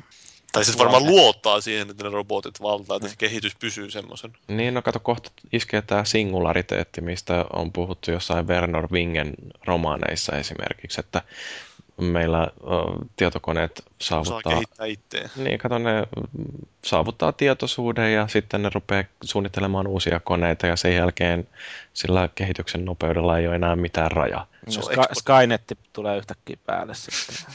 Joo, joo, mutta tästä täytyy muistaa robotiikan pääsäännöt. Että... Niin, niin, niin nimenomaan ne on ne ensimmäiset, tämä Asimovin, mikä ne olikaan, ei saa vahingoittaa ihmisiä. No siis se oli kaikkein tärkein sääntö justiin tämä, että ihmistä ei saa vahingoittaa tai ö, jollain toimimattomuudella ei, ei saa aiheuttaa ihmisen vahingoittumista ja sitten täytyy aina ö, totella ihmistä ja sitten oli myöskin, että täytyy suojella itseänsä. Että mutta sitten oli, kato, tämä nollas pääsääntö oli vielä, että täytyy suojella ihmiskuntaa. Mutta se on vähän yksi, aina tulkinnanvaraista, että missä tilanteessa mikäkin tarkoittaa mitäkin. Näinpä. Joo. Mutta niin, ihmiskunnan suojelemisesta puheen ollen, niin toi Kine. niin, se, just niin puhuttiin siis sitä, että no, että mi, miksi, miksi tämä nyt kestää näin pitkä, niin siis mä haluaisin sen sanoa, että onhan se osittain tämä vii erää, eräällä tavalla mursi tämän tavallisen kehityskulun. Tavallisesti se on ollut se kehityskulku sitä, että pistetään uutta rautaa sinne ja pistetään niin kehittyneempää rautaa, siis sillä oli grafiikan puolesta. Ja vii ei ollutkaan yllättäen mikään kauhean edistysaskel, vaikka joku muu ehkä haluaisikin muuta väittää. Ja näin, niin ainakaan teknisellä puolella. Niin, että olihan se sinänsä innovatiivinen se ohjausratkaisu teknisestikin katsoen, että ne lähti ihan uudessa, uudella tavalla lähestyyn sitä, mutta se oli kuitenkin, ei, ei enää pelkästään voinut perustella uutta laitetta välttämättä sillä, että no okei, nyt tulee paremmat grafiikat, että se ei ole ehkä taloudellisesti kannattavaa, jos ne haluaa kaikki kolme konsolivalmistajaa pysyä markkinoilla. Niin, Nintendo otti, oppii siitä Gamecubesta jonka Valuitsikin silloin aikoinaan ihan innoissaan osti. Niin, niin. Mm. Kyllä nyt lyödään lyötyä. Kyllä joo. Että vielähän ne grafiikat nyt ei välttämättä ole paljon parempi kuin Gamecubella. Mutta... Sitten toisaalta pystyy softapäivityksillä ja sitten näillä lisäosillakin on pystytty vähän, niin kuin, tai niin kuin Viille ja, siis Viille, siis Kinectillä ja Movella ja tämmöisillä on pystytty vähän laajentamaan vielä sitä tekemään vähän tuoreemmaksi. Että on tehty näitä uusia versioita konsoleista, niin kuin on tullut nämä Slim-versiot. Niin kaikilla tämmöisillä osittain pystytään vähän tehdä tuoreempaa siitä. No, mutta onko toikin loppujen lopuksi vähän sellaista uh, paskan puhumista, että sanotaan, että meidän ei tarvi tuoda uutta konsolia, koska me tuotiin tämä uusi ohjausmenetelmä. Että eikö toi nyt ole vaan sitä, että ää, ei haluta ottaa sitä riskiä, että tuodaan taas uutta kallista laitetta, kun vasta ollaan saatu kuoletettua ne investoinnit, mitkä on mennyt tämän nyt myynnissä olevan laitteen ää, kehittämiseen. Et, et siinä mielessä niin tämä Wii on ollut jonkinnäköinen hyvä pelastus myöskin Microsoftille ja Sonylle, että kun vaan tehdään jotain sellaista, mikä apinoi jollain tavalla Wiin ohjausta, niin sillä voidaan uskotella ihmisille, että nyt me ollaan tehty jotain tällaista, mikä pidentää tämän meidän konsolin elinikää. Se toimisi siinä kohtaa, jos tota kaikki firmat olisi niin teholtaan samalla viivalla. Nyt Wii vaan siitä, että tehot oli niin alhaiset, että tota, multiplattareita ei voinut oikein tehdä sille jos tota Wii olisi ollut teholtaan samanlainen kuin Pleikkari 3 ja Xboxi, niin tota, oltaisiin oltu ihan eri tilanteessa. Silloin olisi niin kuin päässyt sitä liiketunnistusta hyödyntää oikeasti. Sitten Mut... silloin, olisi, sit silloin olisi taas mennyt toisaalta se, ehkä se alkuvuosien kilpailuetu siinä, että se oli kumminkin suht halpa laite, ainakin silloin aluksi, mutta sittenhän se hinta ei ole tippunut suhteessa samalla tavalla kuin näillä Niin, niin että ei olisi voinut myydä sitä niin. lähellekään samalla tavalla. Niin. Se on totta. Mutta että se olisi sattunut karsin niin... niitä ostajia sitten, että ei välttämättä olisi tullut samanlaista menestystarinaa siitä konsolista. Joo, mutta taas se olisi ollut ehkä helpompi myydä, koska se olisi tarjonnut niin kuin samat asiat kuin muutkin, mutta tota, myös paljon lisää uutta. Mutta toisaalta ei, se, nää, ei nää myy- futismuut sitten ei, ne ei välitä, että tuleeko sinne se uusin Call of Duty, kun hän pääsee heilumaan siinä tota, ne Niin ja se justiin, että syy minkä takia Wii myi niin hyvin oli se, että se oli kuitenkin puolet halvempi kuin boksi tai pleikkari. niin ja se nimenomaan myy sille uudelle yleisölle, ei näille nykyisille pelaajille välttämättä. Niin, ja sen takia niin kuin tässä päästään taas siihen, että minkä takia boksin, ta, boksin kielinkaari on varmaan pidentynyt ja ollut hyvä, mutta niin varmaan tuo Kinectikin on tuonut aika paljon kaik, niin tämmöisiä kasvaalipelaajia siihen.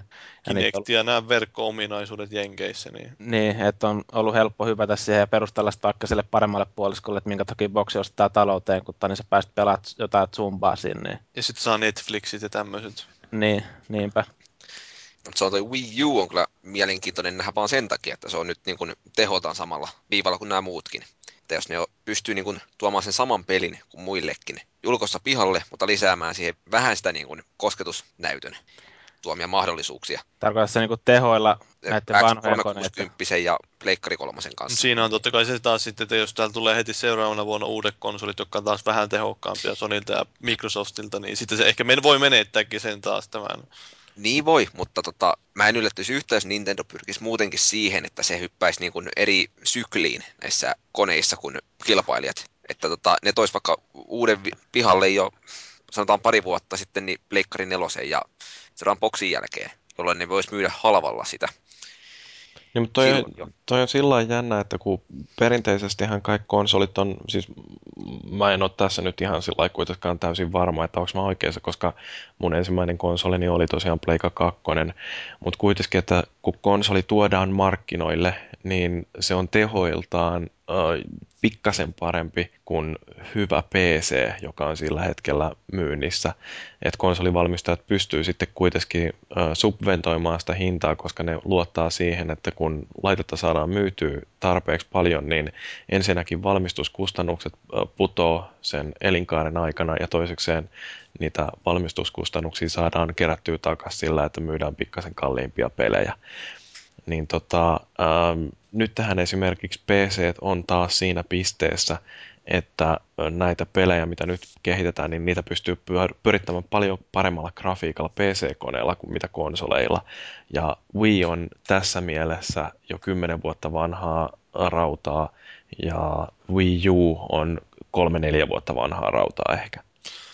Niin, en mä tiedä, en mä tiedä, että siitä on ollut paljon puheita, että ei ne välttämättä hyppää sillä lailla samalle tasolle kuin tehokkaammat PC nyt, jos julkaistaan pleikkari ja boksi. Mm. Mm. Eikö niissä on nyt, mitä niistä on nyt puhuttu esimerkiksi boksista tai näistä, kun niistä on tullut jotain pikkusia tietoja tippunut, että mitä näytöohjaintia tai mitä, minkä sarjan näytöohjaintia niissä olisi mukana ja muuta vastaavaa. Niin, Niin, tai mihin se sarja edes perustuu suurin Niin. piirtein, Että, niin. s- niin, että eihän se välttämättä sinänsä ole mikään kauhean loikkaus. Niin, mutta siis tämä niinku oikeastaan tätä PC-puolta nyt ju, just niin kuin miettii, niin äh, mä niin kuin väittäisin, että se syy, minkä takia tämä konsolisukupolvi on nyt kestänyt näin pitkään ja minkä takia se kestää varmaan vielä aika hyvin tästä eteenpäinkin, ainakin pari vuotta, niin on ihan yksinkertaisesti se, että äh, pelivalmistajat tai pelikehittäjät on siirtänyt sen kehityksen painopisteen konsoleille ja kun PC-versioihin ei panosteta samalla lailla kuin aikaisemmin, että niistä hiotaan se viimeinenkin suorituskyky murena irti, niin tota, nämä konsolipelit näyttää edelleen jopa PC-peleihin verrattuna suhteellisen hyviltä. Että ei ole sitä sellaista samanlaista pakkoa kuin mitä aikaisemmin on ollut, että kun Pleikka 3 ja Boxi on tullut ö, markkinaan, niin, niin silloin PC-pelit on näyttänyt niin törkeästi paljon paremmalta kuin mitä pelit näytti Pleikka 2 tai Xboxilla. Et tota, nyt tämä ero ei ole niin huomattava ja sen takia konsolisukupolvi on pystynyt jatkumaan näin pitkään. Ja toisaalta nyt on taas vähän grafiikassa koko ajan se tulee koko ajan vaikeammaksi, että se näkyy se ylimääräinen teho siellä. Mm. Mm. Tulee paljon vaikeammaksi näyttää sitä millään tavalla, että sulla on kasvanut ne tehot. Ei välttämättä harjaantumaton silmä huomaa, jos sä pistät vaikka jonkun, mikä ne olisi joku Battlefield Crysis. 3. Niin, vaikka Battlefield 3 pistät kuvia jostain tai videota jostain eri versioista ja pistät ne pyöriin rinnakkain, niin ei välttämättä huomaa, vaikka sulla olisi siellä se maksimiasetuksella Super PClle ja sitten on joku box-versio, niin ei sitä välttämättä tajua joku. Että se pyörii sulavammin ja se näyttää paremmalta. Mm. Se, se. Niin, no mutta mistä me yleensä tiedetään, että uutta konsolisukupolvea tarvitaan? Onko nykypeleissä jotain sellaisia äh, hirveitä puutteita, että ajatellaan, että tätä pystytään nyt korjaamaan vaan sillä, että saadaan tehokkaampaa rautaa? Tuskin ihan mitään tuosta niin yksittäistä asiaa on. Se on vaan helppoa ajatella, että pistetään uutta rautaa sisälle, niin elämä hymyilee ja kaikki on paremmin. Niin, että pol- pelit pyörii, tälläkään tämäkin niin sanottu HD-sukupolvi, mikä on nyt ollut tässä näin, niin suuressa peleistä käy pyöri sillä hmm. HD ainakaan, ainakaan nämä menestyneimmät. Niin, menestymät pelit tai tämmöiset eh, niin, niin sanotut komeet pelit käy välttämättä pyöri niin kuin millään natiivi HD-resolla tai muuta vastaavaa. Että se on sitten taas toinen juttu, että kun tulee sitä uutta sukupolvea tai uusia konsoleita, niin rupetaanko siellä taas niin kuin näitä kaiken näköisiä tekstureita hiomaan siihen ja niin kuin muita efektejä lisäilee sinne, että pyöriikö ne sittenkään niin kuin sulavasti ja Ei. onko siellä sittenkään niin kuin sitä resoluutio hinnattu tappi. Että... Se on ihan sama, että kuinka paljon sitä tehoa lisää tuodaan, niin, niin. Ei, ei se, kyllä ne tähdätään, mä uskon siihen 30, että ne nimenomaan yrittää sitä lisää sitä näyttävyyttä tuoda muuta, muuta kautta. Mm. Mutta, mutta tosiaan, no mistä sen nyt huomaa? Siis no, kyllä se tulee semmoinen tietynlainen fiilis, että huomaa, että pelit nyt vähän niin kuin junnaa sillä lailla paikoillaan, tai ettei tule minkäänlaista samanlaista edistystä tapahdu ainakaan visuaalisella puolella kuin aikaisemmin. Ja... Ei tule mitään hirveät vau-efektiä siinä. Niin, ja sitten huomaa sen, että näitä, joku Mass Effect 2 tulee kahdella levyllä, tai Mass Effect 3 tulee kahdella levyllä boksille, niin tulee, että puhui jumalautaa. Ja siinä vielä se, nyt siinä kyllä, että jos ihan sellainen siinä kolmosessa, niin mä oon osittain senkin takia ehkä vähän se ollut hidasta se mun pelaaminen sen kolmosen kanssa, kun tämä on niin paskasti vielä toteutettu se levyvaihtosysteemi, että jotenkin ärsyttää, jos teet vuorotella vaikka noita pääjuoneja ja sitten sivutehtäviä, niin joudutaan vaihtaa levyä siinä Xboxilla, että aivan karmeita. Se on, elämä on kovaa, kun pitää vaihtaa. Joo. Se on selkeä merkki ihmisten laiskuudesta nykyään, kun aikanaan Pleikkari ykkösellä, kun Final Fantasy oli niitä neljän levyn mammutteja, niin tota, se oli vaan hieno rajapyykki, kun levyä pääsi vaihtaa. No niin, mutta kun tuossa Mass Effect 3 ei olekaan rajapyykki. Niin. rajapyykki no joo, tästä tietysti tehdä paremmin, mutta silti, niin aina kun täytyy levyä vaihtaa, niin särsyttää. Kun eihän tuossa kakkosessa joutunut, joutuiko kahdesti. Niinku kahdesti vaihtaa peliaikana, niin nyt saatana joudut niin solkenaan juoksaa siinä puolen tunnin välein siinä vaihtaa sitä levyä, niin se oikein, no ehkä mä vähän liiottelen, mutta tota, niin, kuitenkin. No pahimmillaan se oli puolen tunnin välein niin. siinä alussa. Niin. Mutta niin, no se on yksi merkki. Joo. No, mutta hei, mitäs me tiedetään näistä uusista laitteista? Wii Usta tiedetään ainakin jonkin verran, koska se on tosiaan jo julkistettu, että siitä on jotain virallistakin tietoa olemassa, muun muassa ohjain. Mut tota... Innovatiivinen tuommoinen iPad-ohjaaja. Niin, no siis Valuiche halusi ehdottomasti tulla tähän jaksoon nyt puolustamaan Wii Uta, että kerro nyt, että minkä takia siitä pitäisi olla niin innoissaan. No ei, en tiedä olla innoissaan, mutta ei niin kuin sen... Rupeatko perumaan sanoja? Lyttääminen valmiiksi on vähän outoa, että tota, sen E3-videon, jolla ne sen julkaisi silloin vuosi sitten kesällä. Julkisti, julkisti! Julkisti, no sama asia. Ei ole. Ter- termit kuntoon. Va- tai mitä? Saat Tässä oikoluetaan nyt sun podcast-puheetta. Tulee huomautus. Live-oikoluku. Joo, niin, niin katso sen E3-videon, joka silloin tuntui kaikkien mielestä hirveältä pettymykseltä, että kun ei se räjäyttänytkään maailmaa ja ei tullut semmoista hienoa kypärää, jolla pystyy ajatuksella ohjaamaan pelaamista. Tai nyt kun sen katsoi niin kuin puolta vuotta myöhemmin uudelleen ja katsoin niitä niin kuin mahdollisuuksia, mitä siinä on. Jumalauta, että rupesi sukat pyöriä jaloissa. Se ja puun keskellä alkoi pyöriä joku muukin. Mutta tota, mm. kyllähän siinä niin kuin, Helikopteri. on niin ne perinteiset pelaamisen mahdollisuudet, mitä niin Pleikkari 3 ja Boxi tarjoaa nyt. Mutta siinä on myös niitä tabletin tuomia mahdollisuuksia. Että jos, ja erittäin iso jos, niin Nintendo saisi sinne tämmöinen vähän niin kuin Applelta pöllityn applikaatio myynnin itselleensä, jolla ne voisi myydä halpoja niin kuin pikkupelejä halvalla sille, niin sillähän on mahdollisuuksia vaikka mihin. Tietysti, okei, ne myy niitä kympillä sitten ja tiukan sensuurin alla. Mutta jos ne tajuaisi tehdä sitä tee helposti lähestyttäviä halvan, niin sillä voisi olla erittäin paljon potentiaalia. Mm, tietenkin sillä erolla, että ne Apple, tai sitä ei varmaan myydä, niin ei voi liikuttaa niin samalla säteellä kuin iPadia. Niin se on siinä justiin se ikuinen ongelma, että kun sen täytyy olla kuitenkin jonkun VLAN etäisyyden päässä tuosta pääkonsolista, niin, niin mm. ei sitä voi pitää samalla lailla tablettina kuin mm, joku iPad, plus sitten tietysti että se näyttötekniikka, josta mä oon vaikka kuinka monta kertaa jaksanut muistuttaa, että se on resistiivinen ja siinä ei ole monikosketusta. Se on kyllä aika, aika paha. Se on kyllä hämmentävä ratkaisu. Se on aikansa elänyt tekniikka, voisi sanoa. No se ehkä Nintendo aikaisemminkin ei ole ottanut sitä terävintä kärkeä, vaan nimenomaan se, joka on edullista valmistaa. Mutta siis se, mikä mun mielestäni tuossa Wii Uun konseptissa on epäonnistunut, on se, että kun Wii esiteltiin, niin siinä näytettiin, että kuinka joku tarttuu ohjaimeen ja sen jälkeen TV-ruudulla pyörii tennis ja ää, se maila liikkuu samaan tahtiin kuin kapula tämän pelaajan käsissä. Ja tämä jopa saatiin toteutumaan aika hyvin. Mutta siis, että mikä on se semmoinen samanlainen innostava esimerkki, että mitä pystyy nyt tekemään sillä Wii Uun äh, pikku tablettiohjaimella. No vähän ehkä sama ongelma kuin 3DSllä oli, että ei sitäkään sillä lailla, että kun DS mainostaa, oi tässä on kosketusnäyttö, mutta sitten kun tulee 3DS, niin no tässä on kosketusnäyttö, tässä on 3D! Niin.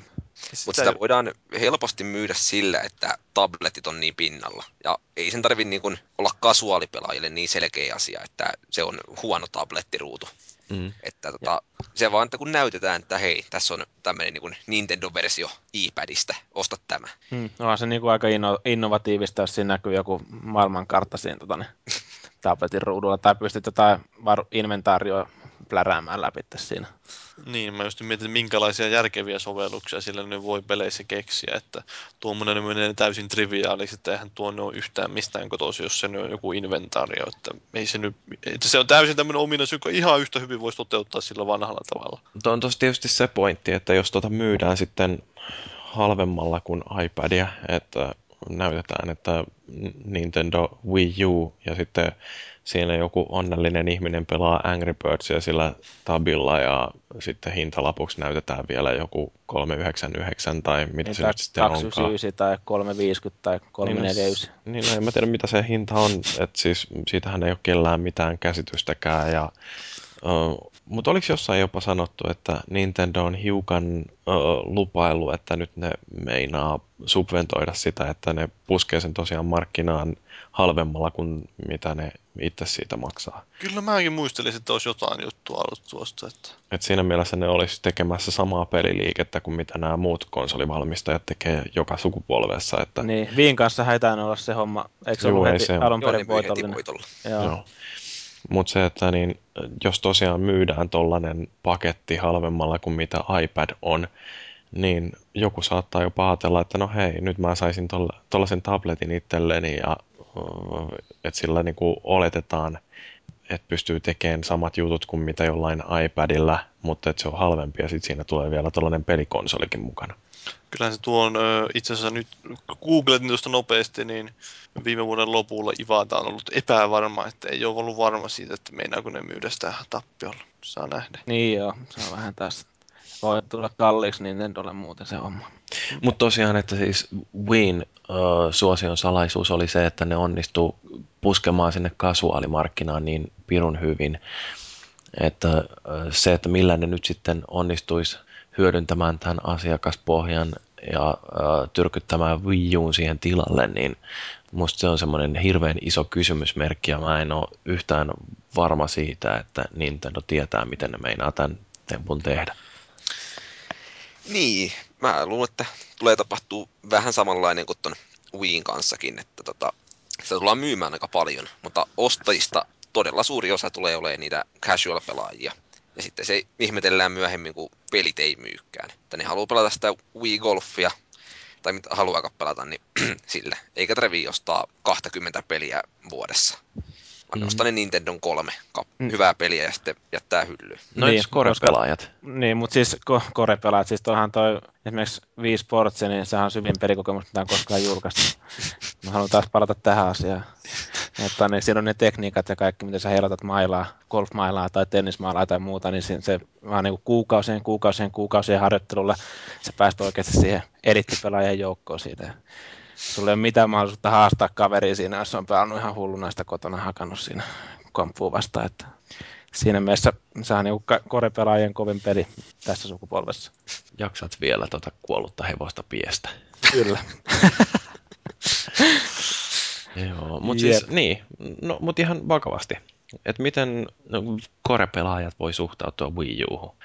Mikä siinä on sella- silleen houkuttelevaa, että jos se on marginaalisesti tehokkaampi kuin Xbox 360 ja sitten siinä on tollainen kummallinen ohjain, jota hyvin harva viitti edes tukea, Zelda ja Mario. Siitä tulee Darksiders 2. niin puoli vuotta sen jälkeen, kun se on tullut Xboxille ja Pleikkarille. Niin, mutta siellä, siinä on, saattaa olla muutama tota, niin, tekstuuri enemmän siinä grafiikassa. Tekstuuri. Tää? Pikseli, tekni, tekniikkakornerit kokoontuu tässä. Tarkempi tekstuuri, muutama Ei mikään ihmekään, että se Mooren laki sai sut pyörtymään. Joo. Mutta Jarkko, Jarkkohan sanoi sano silleen, mulle tuolla itse asiassa mun TV Game Nightissa, että sen takia se dikkaa kuulemma meikäläistä tässä podcastissa, kun mä oon yhtä pihalla tekniikasta kuin se.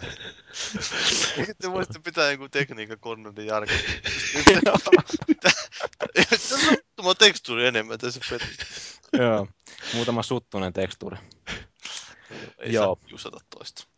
Mutta Niin, no, mutta siis Niin. esimerkiksi nämä nettipalvelut, niin sehän on Wiilla ollut sellainen ihan valtaisa onnistuminen. Niin, siitähän Nintendo on luvannut, että nyt ke- hoitaa homman paremmin kotiin, mutta en mä nyt kyllä tiedä, että kannattaako sen lupauksiin pahemmin luottaa. Että... no, ehkä sen voisi ehkä uskoa kuitenkin, että ne jättää ne kaverikoodit nyt omaan rauhansa. Ja Ei rupeaa... sitä huonommin voi hoitaa enää. No ei sitä oikeastaan pahempaa puhelinnutarasta voi siihen puolelle. Mä en. Sitten siellä nämä niin kuin latauspalvelusysteemit sun muutkin, niin onko nekään mitään kovin kummallista? Eihän Nintendo kuitenkaan ole sitäkään, tai niin sen, sillähän ne on perustellut sitä, että ne ei ole Blu-ray-toistinta Wii Ussa tai ei ollut DVD-toistinta Wiissä ja niin poispäin. Että ne haluaa, niin kuin, ei, ei halua mainostaa sitä niin tämmöisenä viihdelaitteena, että se on pelikonsoli. Niin joo, ja sen takia ne ihan on halunnut viiden lisätä noita saavutuksiakaan, että ne ei halua muokata porkan pelikokemusta. Niin, että jos, ei, ei, että ei ne varmaan kauheasti panostaa sitten siihen mihinkään appeihin tai tuommoisiin, jotka olisi niin viihde, niin just jotain Netflixiä tai vastaavaa. Että meinaako ne sitten niitä sisällyttää siihen vai ei? Että ne Joo. kuitenkin varmaan olisi ihan siisti, voisi olla ihan siistiä sovelluksiakin semmoiselle, että porukka voisi tykätä, jos olisi joku Wii joku Netflixin tyylinen. Niin, onhan tosta toisaalta sitä nyt ei välttämättä voi verrata niin kuin näihin Netflixeihin sun muihin, mutta jossain 3DSssäkin jotain näitä niin kuin 3D-videoiden niin kuin latauspalveluita sun muita, että sä voit katsoa sieltä tyyliin jotain mm, Eurosportin, jotain niitä hienoja mokia siinä 3D ja muuta vastaavaa, kun joku on kaatunut jollain crossipyörällä jossain tot, jotain muuta vastaavaa. Mutta Näistä kun putoaa haaron väliin edellä tankoon sinun. Niin, mutta niin, on se hienoa katsoa tommosia, tommosia videoita, mitä jengi siikailee muutenkin netissä silleen ihan hulluna, että joku läski kaatuu jossain YouTubessa. Tai joku läs, läskikissa pyörii menee jossain tai muuta vastaavaa. niin Kuitenkin se, niin, en tiedä, meinaako sillä puolella Nintendo miten kehittää sitä systeemiä, mutta pysyykö tiukasti tuossa omassa linjassaan vai? Pääsee Haira. myymään Mario 64 uudestaan. Niin, Eiköhän ne sitten jonkun remakeen julkaise. niin muutamalla lisätekstuurilla. Siinä varmaan tuli se lisää tekstuurejakin, mä veikkaan. Joo. No miten mulle tuli mieleen tässä nyt yhtäkkiä jostain syystä tää näin, tää ilmoitus joku kaupan ilmoitustaululle, että oletko nähnyt tätä kissaa? Läskis. Oh, oh, oh. Oi, Oi, oi, oi. se on kyllä aika, aika hilpeä. Toi täytyy laittaa varmaan linkiksi tuonne podcastiin. Joo. Näyttää, näyttää olevan Alepa ilmoitustaulu oli, sitten vastaava oli just tämmöinen, että oletko nähnyt tätä koiraa, ja sitten just, että siinä on niitä revittäviä lappuja, niin, ja nyt olen. Oh. Joo. No okei, okay, mutta hei, mitäs nämä seuraat PlayStation ja Xbox? No niin, siitä nyt on vähän ollut kaiken näköistä huhua liikenteessä noista molemmista. Että Playboxista oli puhetta, että ne oikeastaan, että Microsoft seuraavaksi julkaisisi sen Lite-version tästä 360 ja sitten tulisi joku ihme seuraavana vuonna tulisi se vasta uusi kunnon boksi ja sitten siitäkin on, että minkälaista teknologiaa siellä nyt on ja että mikä siinä on ohjaan, että on ollut jotain tablettiversiosta huhuja ja on ollut huhuja, että se on vain samanlainen kuin tämä nykyinenkin, että siihen julkaistaan Kinecti myöhemmin ja bla bla bla. Minä en tiedä. Anteeksi. Niin, Ei no, mitään, annat purkautua vaan.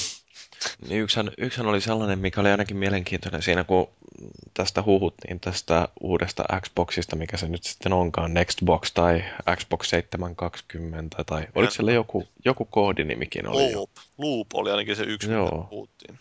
Niin kuitenkin, että siinä jo huhuiltiin tällaisesta, että sillä jotenkin pyritään estämään käytettyjen pelien kauppa. Ja sama oli huhu oli Pleikkari kolmosesta. Niin musta se on jännä, että se on nyt molempien kohdalla ilmestynyt. Mutta kannattaa kiinnittää huomiota, että molemmat huhut oli laittanut Kotaku liikkeelle. Okei, no sitten sen on pakko olla totta. Mm. Mutta siis tämä, mitä tuosta Pleikka nelosen siitä ää, käytettyjen pelien kaupan estämisestä oli, että siis hetkinen, mitä se nyt sitten Siitä oli vähän yksityiskohtiakin enemmän taisi olla niillä. Että kun pelilevy laitetaan konsoliin, sidotaan se samalla myös PSN-tiliin. Peli voidaan asentaa konsolille ja merkitä ladatuksi, joten sen voi jatkossa ladata uudestaan PlayStation Networkista. Ja kun mä luin tämän kuvauksen, niin mulle tuli mieleen Steam. No niinhän mullekin tuli, että semmos, sen vastaavalla tavalla se voisi so, so toteuttaa noilla konsoleilla. Niin, Niin. siis, et, siis tuolla ihan mä ostin esimerkiksi Civilization nelosen, että, ei kun vitosen, että ostin sen verkkokaupasta. Sitten sen jälkeen, kun se tuli mulle, niin mä syötin koodin tonne Steamiin. Ja sen jälkeen mun ei tarvinnut koskaan ottaa sitä levyä pois kotelosta, mä vaan latasin sen Steamista. Mm, Se on sidottu siihen Steam-tiliin. Niin. Samalla tavalla mä tein just niin Skyrimille ja Portalille. Et siis siinä mielessä niin kun mua toi tulevaisuuden kuva ei ihan hirveästi kauhistuta. Ainoa mikä siinä on on se, että jos edelleen sitten Sony sillai, pitää tiukasti kiinni siitä omasta hinnoittelustaan, että kaikki nämä verkkokaupassa olevat tai PSN Storessa olevat pelit, niin niiden hinta on siellä jossain 70 hujakoilla, niin ei niitä tule koskaan sieltä ostettua, että yksi semmoinen, mitä kannattaa Steamista oppia, on se hinnoittelu ja varsinkin joo. nämä alet. Se on, on niin kuin, no, ihan lapsen kengissä kumpikin verkkopalvelu tuolla tota niin, konsoleilla, kun vertaa Steamiin niiden alennuksien suhteen. Että välillä mä oon kattonut, että jotain hurjia alennuksia tuolla niin kuin Microsoftin, tai siis tuolla livessäkin, niin siellä on jotain 80 pistettä, Microsoft-pistettä saat pois ostaa DLC, silleen, että huhuu, yes, nyt saa halvalla, kannattaa ostaa. Se, On mikä- nuo, li, niin, kerro vain toki. Niin, että se mikä on myös mielenkiintoista justiin tässä, että ää, Steamihän periaatteessa niin se sallii sen kilpailun myöskin, että nämä kivijalkakaupat, ne saa myydä niitä samoja pelejä ja hinnoitella ne ihan omalla laillansa ja siitä huolimatta se Steam-koodi tulee siellä, että jos jotain Civilizationia tosiaan menee katsomaan sieltä Steamin omasta kaupasta, niin se maksaa siellä ehkä jonkun 40, mä maksoin tuosta omastani 20. Niin, tai sitten joskus se hyvänä päivänä, kun satut, tulee Steamiin, niin saattaa olla jossain 66 prosentin alennuksessa Civilization niin siellä Steamissäkin. Että, Niin, tai sitten joku Bulletstormi lähtee vitosella. niin, että siinä mielessä kyllä, kyllä siis, mm, niin kuin itsekin on välillä just noita nettikauppoja tuossa PClläkin tarkastelussa sen takia, että aika monesti saattaa saada niin kuin sieltä halvemmalla kuin Nyt on muuten ihan pakko katsoa tämä, mitä Steamin kaupassa tällä hetkellä. Täällä näyttää olevan ö, 1538 peliä alle kympillä, 688 peliä alle vitosella. Okei, eihän näitä nyt mitään huippupelejä ole ja siellä on aika paljon jotain lisäosia, mutta siitä huolimatta, että tuota, sisältöä siellä on jo noin paljon, niin pelkästään toi sisällön määrä on sellainen asia, mistä kannattaisi noiden Microsoft ja Sonin ottaa oppia. Mm. mm, joulualeissakin sai, olisi saanut Duke Nukem Foreverin alle vitosella. No, mutta sitten toi rauta, mitä me siitä tiedetään, vai tiedetäänkö mitään? No se varmaan, että no emme kyllä siitä tiedä yhtään mitään muuta kuin, että molemmista on ollut huhuja, että pleikkari sekä että tämä boksi käyttäisi AMD eli ATin näyttiksi. Niin, ja eikö Niin. ollut jotain huhua kanssa, että Pleikkari siirtyy kanssa sitten vähän niin kuin samantyyppiseen järjestelmään tai niin kuin, Joo, että ei ole enää selliä. Siis Niin. eikö niissä olisi AMDn piirisarjat, eli prosessorit ja nämä kaikki BIOSit ja muut Niin, no, mä, en- niin mä en ole siitä varma, että onko ne, olisiko ne niinku prossukki sitten AMDltä, mutta voihan se olla tietysti. Että toisaalta siitä oli puhetta, että edelleen tämä olisi IBM, tämä homma tämä Microsoft. Mutta siitä on ollut vähän vaikka minkälaista puhetta. Siitä, ARMista lähtien. Joo. Ja se oli jännä, mitä oli aika tuollainen tarkkakin yksityiskohta, mitä ilmoitettiin, että seuraavaan boksiin olisi suunniteltu tätä Atin Radeon 6970 näytönohjainta, joka on siis, onko se nyt jo pari vuotta vanha? Mikä kuusi? 6970. Eihän se nyt pari vuotta, eikö se tullut yli viime vuonna kuitenkin? No okei, mutta kuitenkin, että se on ihan pikkasen tehokkaampi kuin mikä mulla on tuossa mun koneessani. Että No on se aika paljon PC:ssä. tehokkaampi. No, mulla on 6950. Jaa, okei, okay, no ei sitten niin kauheasti, okei. Okay. Mä että sulla oli tuo sama kuin mulla, mutta ei ollut. Mutta niin, jatka toki. Niin, siis että tota, et ne ei edes ota kaikkein uusinta Nvidiaa tai Radeonia, että nyt tähän ollaan jo 7000 sarjassa kuitenkin tuolla Atissakin, että uh, et siinä mielessä niin kun lähdetään ihan pikkasen jo vanhentuneella tekniikalla liikenteeseen, mutta toisaalta sitten taas, jos ei haluta puristaa sieltä ihan kaikkea nyt vielä. Mm, mutta kyllä jos ajattelee, että vertaa siihen, että mikä siellä 360 sisällä tällä hetkellä on, ja tuommoinen pistetään siihen rinnalle, niin kyllä mä uskon, mm. että siinä aika hyvä hyppy saadaan kuitenkin aikaiseksi. Joo, missä, siis siinä, missä hintaluokassa tämmöiset niin Radeon 6970 näyttökset esimerkiksi liikkuu niin kuin PC? Semmoiset... Eli se 100 euroa ehkä. Niin, joku 400, ehkä vähän alle 3-400 mä veikkaan, että niin, että tässä on jonkunnäköinen kustannuskysymyskin sitten. Että... No, mutta jos niitä ostaa hirveän kasa, ja eihän ne osta sitä koko näyttökorttia, vaan ne ostaa nimenomaan sen piirisarjan sinne. Niin, niin, sitten ne suunnittelee uudelleen ne piirit, että ne voi pienentää niitä jatkossa ja niin poispäin. Että... Ei sinne silti voi semmoista uusinta PC-rautaa kuin vetää sinne koneeseen tietenkään. Että... Niin. Ja se on taas se optimointikysymys siinä, että eihän niin. PC-säkään, niin vaikka sä ostaisit radion kymppitonnisen tai mikä nyt olisikaan paras mahdollinen, niin eihän sitä paljon mitään hyötyä saa vielä irti. Että kun pelit suunnitellaan sen mukaan, että ne pyörii myös niillä vanhimmilla. Niinhän se on. Joo.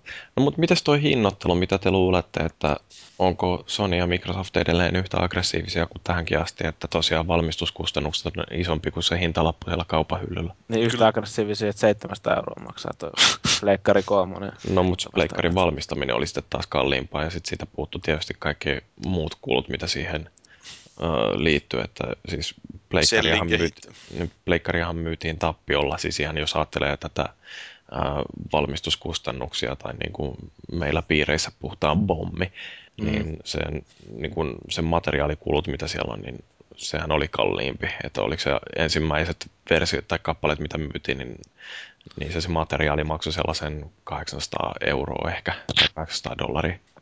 Kun siinä oli se Blu-ray, eikö sekin ollut aika kallis? Niin, siis, no. Joo, siis ne, se, siinä oli tosiaan niin kuin, silloin niin kuin siihen aikaan kumminkin suht niin kuin uusia osia tai edistyksellisiä juttuja, että Pleikkari kolmosessakaan, niin, tota, niin siinä ei tainnut, paljonhan ne Blu-ray-soittimetkin maksoi siihen aikaan oikein. Nekin oli aika helvetin kalliita. Ne oli toista tonnia varmaan silloin. Joo, olihan ne kalliimpia kuin se pleikkari. Joo. Ja sitten toisaalta Cell-prosessori, että sekään ei ollut mitään niin valmista tekniikkaa, se oli suunniteltu oikeastaan, no, niin kuin silloin oli suunniteltu niiden itse suunnittelema yhteistyössä muiden firmojen kanssa ei ollut mikään semmoinen, että otetaan IBM joku valmis tai vastaavaa. Että kyllä ne aika paljon tuommoisia kuluja, että just jos ne siirtyy tuohon siihen, että ne ottaa vähän valmiimman mallin jostain, niin kyllä ne varmasti säästää siinä, mutta kyllä mä uskon edelleen, että ne tavoitteena on sen alussa ainakin saada sitä vähän myytyä justiin sillä, että ne myy sitä kalliimmalla kuin ne, vähän, siis halvemmalla. Halvemmalla kuin mitä ne kustannukset niin, on. Niin, että ne rakentaa siinä sitä. Ja toisaalta se voi olla kuitenkin edelleen aika kallis aluksi. Mm. Joo. 400 euroa. Että niin, ne, jos markkinoi, markkinoi aluksi nimenomaan näille NSHC-pelaajille. Niin ja siis HC-pelaajathan tunnetusti ei ole mitenkään kauhean uh, hintakriittisiä, että ne, jotka haluaa sen uusimman konsolin, niin ne maksaa siitä. Niin, niin nimenomaan, että niillä kuitenkaan ei ole aluksi varmasti niin paljon niitä laitteita siinä ihan alussa edes myynnissä, että niitä mm. ei olisi, jos ne nyt tekisi semmoisen supersensaatiomaisen, että ne myy sitä sadalla eurolla, niin ei ne kuitenkaan voisi sitä myydä niin paljon. Joo, eihän siinä olisi mitään järkeä myydä sitä niin halvalla, että se menisi loppuun saman tien. Niin. Joo. Se on siis, no hinnoittelussahan tärkeä sääntö justiin tämä, että pistä hintaa niin paljon, että ihmiset maksaa se hampaita äh, kiristellä. Ui. Joo. No mut hei, koska me nähdään nämä edes jonkinnäköinen julkistus? Mä veikkaan, että ensi vuoden E3-messuilla. Niin Microsoftihan on ainakin ilmoittanut, että tämän vuoden E3-messuilla ei esitellä. Ja Sonykin mun mielestä. Uh, Gas Hirai mun mielestä sanoi, joo. ei ole pleikkarin elosta. Musta se Sonin ilmoitus oli jopa vielä askeleen jotenkin jyrkempi, että ne jotain ne sanoi, että mainitsit ne jopa, että ensi vuonnakaan ei olisi vielä tulossa. En, en muista kyllä. Musta se oli jotenkin sillä, että Microsoft puhuu lähinnä vaan niin tuosta E3-messuista ja oli sitä mieltä, että ei esitellä. Mutta Sony saattoi olla, että ne sitten sanoo vaan, että ei tule tänä vuonna mitään uutta tietoa seuraavasta pleikkarista.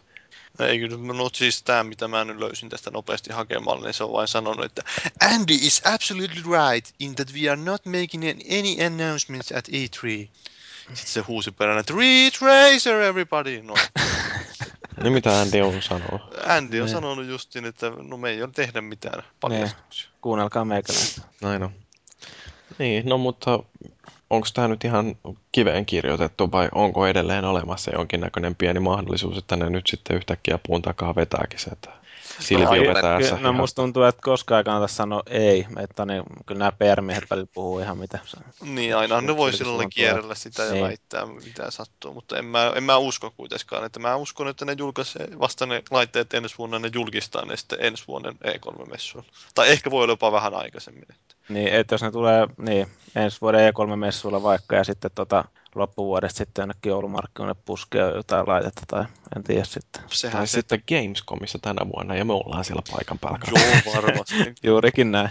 Eikö meillä ollut eturivi varattuna kaikissa presseissä? Oli, oli nimenomaan. Mutta siis tämä Xbox 360 se meni aikoinaan sillä tavalla, että virallinen esittely tuli vähän ennen jotain E3-messua, ne jotain näytti siitä, että siellä oli joku MTVllä oli joku lyhyt spotti, jossa joku Elijah Wood oli mukana ja jotain muuta turhaa. Ja sitten E3-messulla se varsinainen esittely ja sitten se julkaistiin kuutisen kuukautta myöhemmin. Että Mm. mm. tämmöistä kaavaa mä uskon. Sitten voihan niillä olla, että niillä on ehkä joskus maaliskuussa olisi joku oma eventti tai jotain vastaavaa, jossa ne julkistaa sen virallisesti. Kyllähän Nintendokin silloin, niitä oli 3DSn kanssa aikoinaan tarkoitus muistaakseni julkistaa se virallisesti vasta E3-messuilla, mutta kun siitä alkoi olla niin paljon huhuja ja kaiken näköistä, että niitä oli pakko julkistaa se vähän aikaisemmin. Niin, se on aika harvoin noin pysyy niin kuin, nuo salaisuudet ennen niitä messuja, että kaikki oli se tiedossa ennen kuin sitten tulee niitä suuria julkistuksia, että joku Deep Throat aina vuotaa ne etukäteen.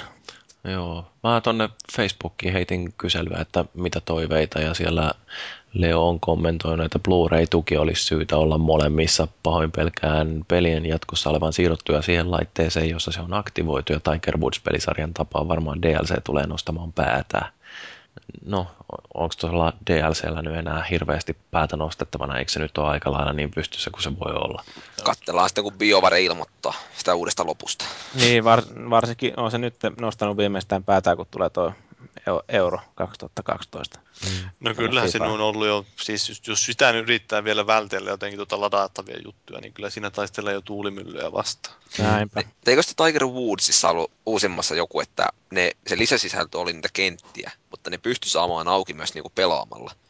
Öö, siis no Tiger Woodsissa EA on käyttänyt, nyt se käyttää myös tässä Battlefieldissä sitä, että sä voit ostaa semmoisia oikoteita sieltä mm. Lisäsisältönä. Sä voit maksaa tyyli joku 40 euroa yhteensä, niin sä saat kaikki auki Battlefieldissä, mitä pystyy avata. Voi Niissä oli kauhean. jotain ihan järkeviä haasteita, että kun ne suoritti, niin sai sen kar- tai niin kuin kentän niin itselleen se ilmatteeksi. Niin, että kuulostaa aika järkevältä ostaa kyllä niitä, että saat jonkun kultaisen tai niin, rautavitosen siihen itsellesi. Hitsi, kun olisi jokin keino olla ostamatta tuollaisia lisäsisältöjä, joita ei tarvi. Niin, ainoa oikeastaan, niin missä, no mä oon tästä kanssa monta kertaa puhuttu, mutta näissä kun tämmöisiä kilpailullisia nettipelejä, esimerkiksi toi just NHL, sekin on nykyään aika kovaa vääntöä siellä, niin, niin tota, siinähän pystyy myös heti alussa ostaa sille omalle nettihahmolle niin kuin kaikki boostit sun muuta auki, jos haluaa ostaa, niin siinä niin saat heti kykyä paremmaksi siinä jonnekin lau- laukaisuun sun muihin harhautteluun tai syöttämiseen. Mutta kyllä nekin on mahdollista saada sitten sillä pitkällä kovalla pelaamisellakin auki, että Mutta mitäs mieltä te olette tästä Blu-ray-tuesta? Onko tota, ähm, vielä ensi kierroksella, niin onko meillä olemassa tämä optinen media vai?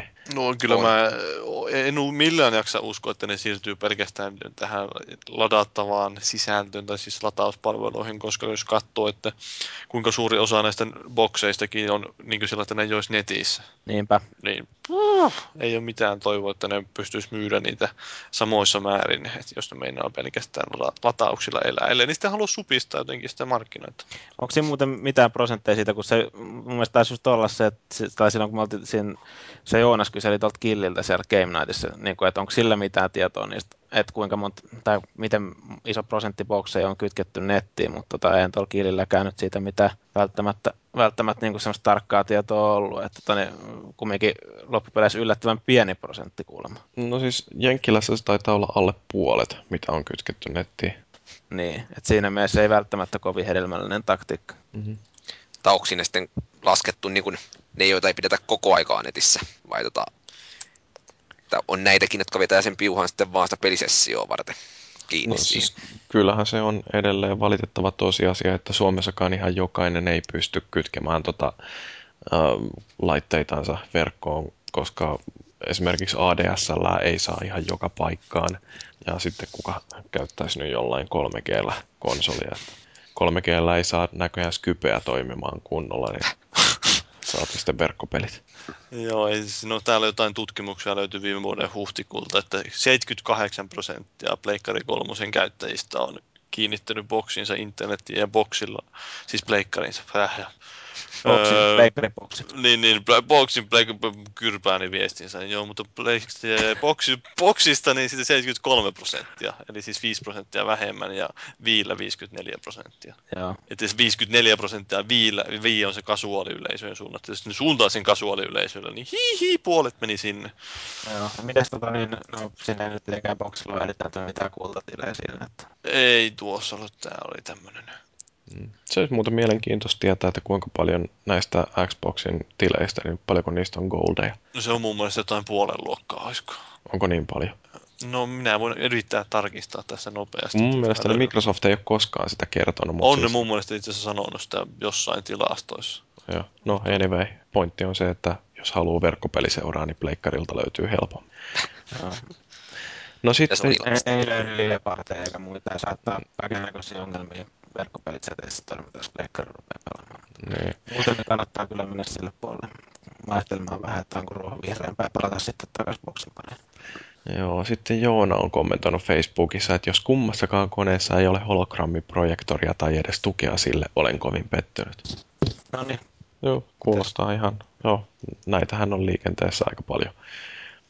No mut hei, mitäs tota noin, niin mitä te olette suunnitellut, että kun seuraava sukupolvi nyt sitten joskus päätyy tonne kauppoihin, niin ootteko jonottamassa heti yömyynnissä vai meinaatteko odottaa hetken aikaa? Kyllä se varmaan lähtee se uusi boksi sieltä ja sitten NHL 2014 matkaa siinä samalla, tai mikä 2015 se nyt on sitten. Meinaako, että tulee julkaisuun jo NR, että se No. NR on kuitenkin aika marginaalisarja, ja tuo kendoilu on jo maailmalla niin kova sana, kun sä luulet HIFKin kannattaja. Perkele! Hajo kesälomaa. Se on, kun se on hyvä työpaikka tuo HIFKI, kun on pitkä kesälomat. sanoo mies, jo- jonka joukkue liikakarsi.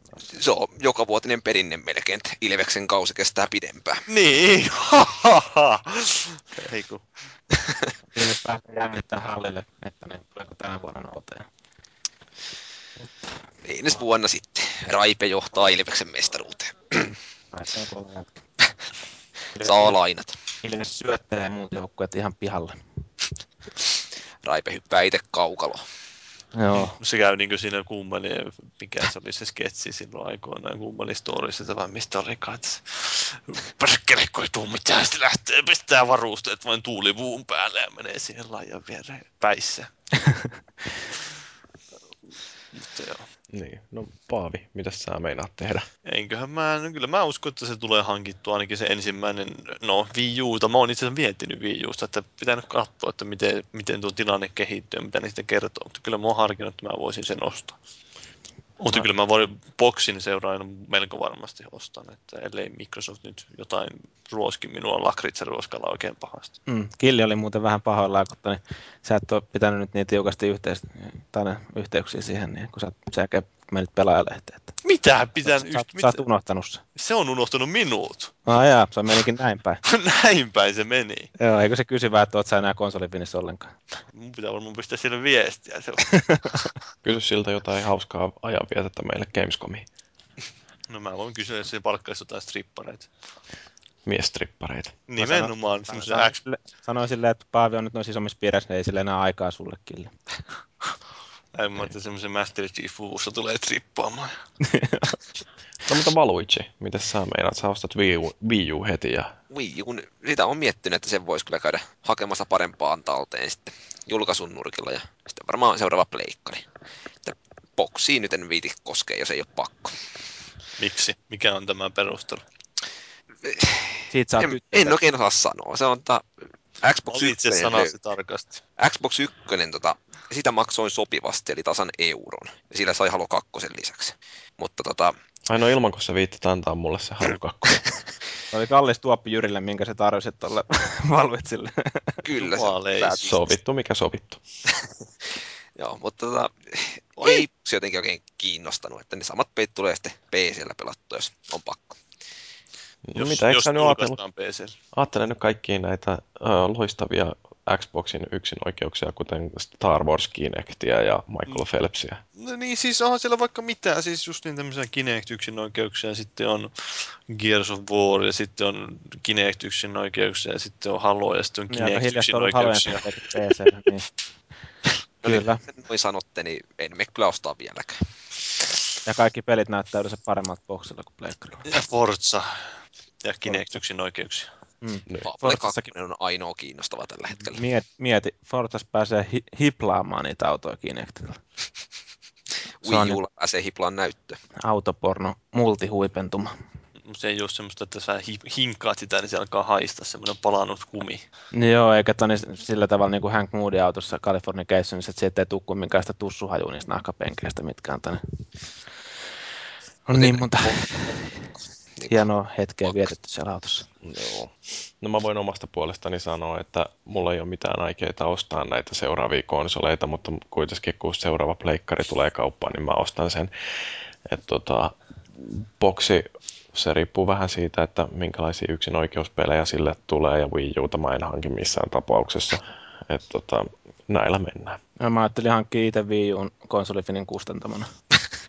Sanoit, soitat Xlle tästä nyt. Välittömästi tämän täytyy jälkeen. soittaa. Pistää Mä- kaikille. Ennakkotilaukseen. Joo, mulla ei tuohon vahvistimeen ja tietokoneen väliin siihen ei mahdu kuin kaksi laitetta ja toinen niistä on pleikkari ja toinen sitten voi olla vanhempi pleikkari. Tai se voi olla kaksi pleikkaria. No se on tietysti kans ihan mahdollinen, mutta täytyy toi vanhempi säilyttää, koska uudessa pleikkarissa ei ole minkäännäköistä taaksepäin yhteensopivuutta. No mitä pelejä sä haluaisit mukaan pelata vanhalla pleikkarilla sen jälkeen, kun sulla on uusi? Niin, kerros nyt. Assassin's Creedia.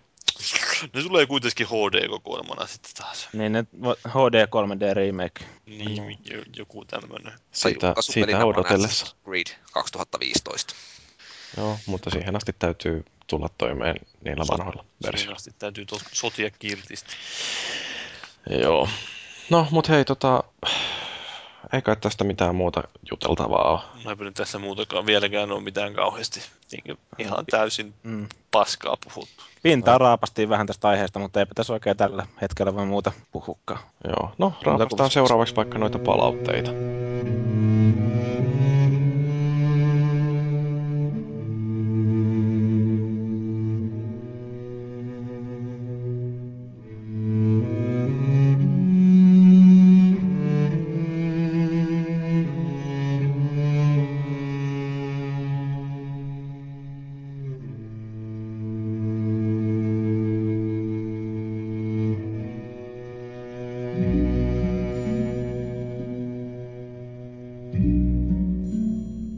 Palautteitahan meille voi lähettää tonne foorumille, jättää sinne, kun meillä näitä ketjuja on. Me muuten luetaan niitä vanhojakin ketjuja, jos sinne joskus haluaa kommentoida vaikka meidän äijäkeskustelua tai käytettävyyskeskustelua tai jotain.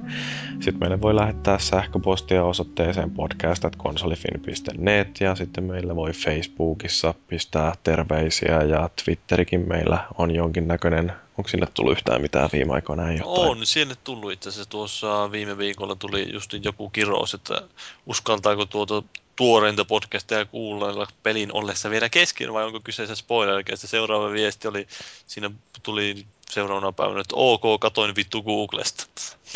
Joo, ja sitten tota, tos- tästä aiheestahan Cyrus 1 oli meille jättänyt tuonne foorumille viestiä, että Mass Effect-osuutta en viitsinyt kuunnella tälläkään kertaa spoilereiden pelossa, kun en ole vieläkään muuta kuin aloittanut vasta kakkosen.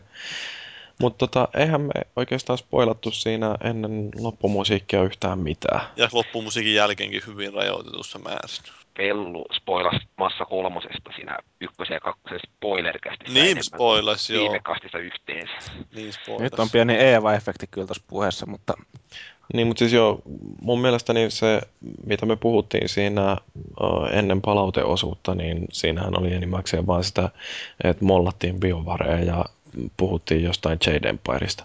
Niin jotain pelimekaniikkaa, ehkä oli jotain tämmöistä, niin ei mitään juonipaljastuksia ollut pahemmin. Niin, että, E- Eikä Mass Effect 2 juonessa kauheasti spoilaamista. niin, se on likainen tusina. Kyllä. Joo, että tota, kyllä Sairus saat kuunnella sen koko jakson siihen loppumusiikkiin asti. Loppumusiikin jälkeen sitten kerrotaan jotain ratkaisevaa jostain, että niin, niin oikeasti Shepard onkin eri sukupuolta kuin mitä pelaaja on siihen valinnut ja Niinpä. se on oikeasti oma siskonsa ja Siis oikeasti se, sen pitää lopussa matkustaa ajassa taaksepäin ja naamioitua Turianiksi ja sitten sen pitää tappaa Sareen ja Shepard ja sitten ja Hitler. ja just se, just se. Joo. Okei, okay. no sitten Jarppa on kommentoinut vähän samaa aihetta liipaten, että odotin, että tätä paljon mainostettua lopun pettymystä olisi avattu hieman perinpohjaisemmin. No mutta ei sitä oikein voinut, kun ihmiset ei ole pelannut peliä perkele. Niin, minkä sä teet? Kaikki ei ole niin nopeita kuin Paavi. Mä oon kaikesta nopein. Mm, Paavi tulee aina ensin. Mm. Ja Paavi tulee aina sisälle. Ensin sisällä. Joo. Joo, mutta tota, niin, no en mä tiedä. Tosiaan se rajoittaa hiukan sitä kokemusta, että ei ole pelannut koko peliä, niin ei osaa kommentoida. Ja sitten Paavi oli herrasmies ja ei kertonut, kun tytöt ei ollut pelannut. Niin. Niin, siinä oli vähän kuulemma semmoista, tai siis ol- olikin semmoista vähän vaivaantunutta kiertelyä ja kaartelua Paavilta siinä. Että, Oli kuulemma. mm, mä oon kuunnellut sen jakson. ai ai ai, nyt vähän lipsahti. No joo, Sä oot palkannut jonkun orjan siihen, joka kuuntelee jaksot, sit sä voit kommentoida niitä. kyllä. Joo, Greg is not an alien. No sitten nimimerkki Lemmu kommentoi tätä, kun me puhuttiin kai naisistakin jossain vaiheessa, että jokainen mies nyt salaa toivoo oman naisensa pelaavan myös. No, mutta teillä muilla ei taida olla mitään Onko se siistiä sitten, kun tota, ne nainen si- pelaa kanssa. Se, silloin kun se on semmoinen oma vihattu harrastus, niin siinä on enemmän semmoista ne... Miehistä mystiikkaa. Kyllä. Mutta en mä oikeasti niin, en toivo salaa enkä julkisesti, että mun vaimoni pelaisi, että niin, niin harrastakoon mitä tykkää, kunhan mä saan harrastaa mitä tykkään ja musta on toiminut meillä erittäin hyvin, että siinä mielessä niin kun, mm, no, kukin taplaa tyylillään on se, mitä mä tykkään sanoa näistä asioista, että jos löytää itsellensä parisuhteen, joka pelaa, niin sehän on ihan mukavaa, mutta jos se parisuhde pystyy sopeutumaan siihen, että sun harrastukset on mitä ne on, niin sekin on ihan mukava. Niin, niin antaa kaikkien kukkien kukki. niin ja sä pelkäät sitä, että jos se sun vaimuskin pelaa, niin sitten sulle ei jäisi yhtään peliaikaa. Mut Niin. Siinähän, sehän siinä on just se varjopuoli, että sitten joutuu hankkimaan toisen pleikkarin ja no, Siis telk- kolmannen pleikkarin. niin kolma, kolmannen pleikkarin tai viidennen. Ja naisen kanssa kooppi tarkoittaa aina ongelmia. Se on Se- vaan näin. Se, on joo. Ja se on sitä pientä, saattaa olla, että siinä on, varsinkin jos rupeaa sopeuttaa jotain sen, niin siinä voi olla semmoista pientä uusavuttomuutta havaittavissa siinä hommassa. Mutta No juu. Sitten Josie on sanonut, että vaadin uudelleen nauhoitettavan lopetuksen tuohon kastikkeen päättäneeseen spoileriosuuteen, jotta saataisiin sellainen riippäreitä enemmän tiputtavampi halkipoikki ja pinon vastapalloilu niiltä pelin kunnolla läpäisseiltä avaruuden sankareilta. Felis Leo, missä olitkaan näin hädän hetkellä? Felis Leo, oliko se siellä Teksasissa? Ei se, ei se ollut vielä, mutta se oli seuraavana päivänä menossa se lähössä sinne Teksasiin aamulla, niin sitä ei vittinyt ottaa sitä sinne. No, ja muutenkin me vihataan Felis Leo, ei me haluta sitä tähän podcastiin. Niin, ei, niin, eikö, eikö, Jyri, sulla on jotain vähän henkilökohtaisia? No ei nyt mennä siihen. mitä ihmettä? Nyt, nyt kertokaa kaikki. Kerro vain, kerro vain. Mä kerro kerro. Se oli se joku kerta, kun me oltiin tuolla meidän palaverissa, niin Jyri vähän sanoi pahasti Felusta sen selän takana. Ei, kun mä ajattelin tässä, että niin, niin no se oli silloin, kun me käytiin Kaljalla tuossa tuolla, tuolla Manalassa, niin, niin sen jälkeen maagisetille vaan mainitsin, että se voisi oikeastaan olla aika hyvä, kun, jo, en mä tiedä, onko kukaan kiinnittänyt edes huomiota, mutta me ei olla Felisleon kanssa oltu varmaan puolentoista kuukauteen yhtä aikaa podcastissa, niin tota, että tästä voisi ruveta levittelemään jotain sellaista huhua, että me ei tulla toimeen toistemme kanssa ja sen takia me ollaan vaan niissä podcasteissa, missä toinen ei ole. No, huhut lähti nyt leviämään. Niin. Niin. Mutta mä kumoan ne kaikki saman tien. Ne huhut vain tyssää aika lyhyen, kun ketään ei kiinnosta. mä taisin sanoa siitä samasta hommasta Jyrille, mutta niin, Jyri oli silti ihan innoissaan siinä. Niin. Kukaan ei jaksa kertoa eteenpäin. Se kertoo, että hei kuuliko, että Felix löi Jyri tappelee, niin onko kissa tai sinut laukut lentää. No okei, okay, ke, ke, ke, kuka on Felix Leo? Kuka, on Jyri? Sitten, Joo. Ei, kun me ollaan Felisille on kanssa hyviä kavereita, vaikka se onkin ihan mulkku. Osittain senkin takia. Mut nyt tota, noin, niin, varmaan just sen takia, että sillä on iso mulkku.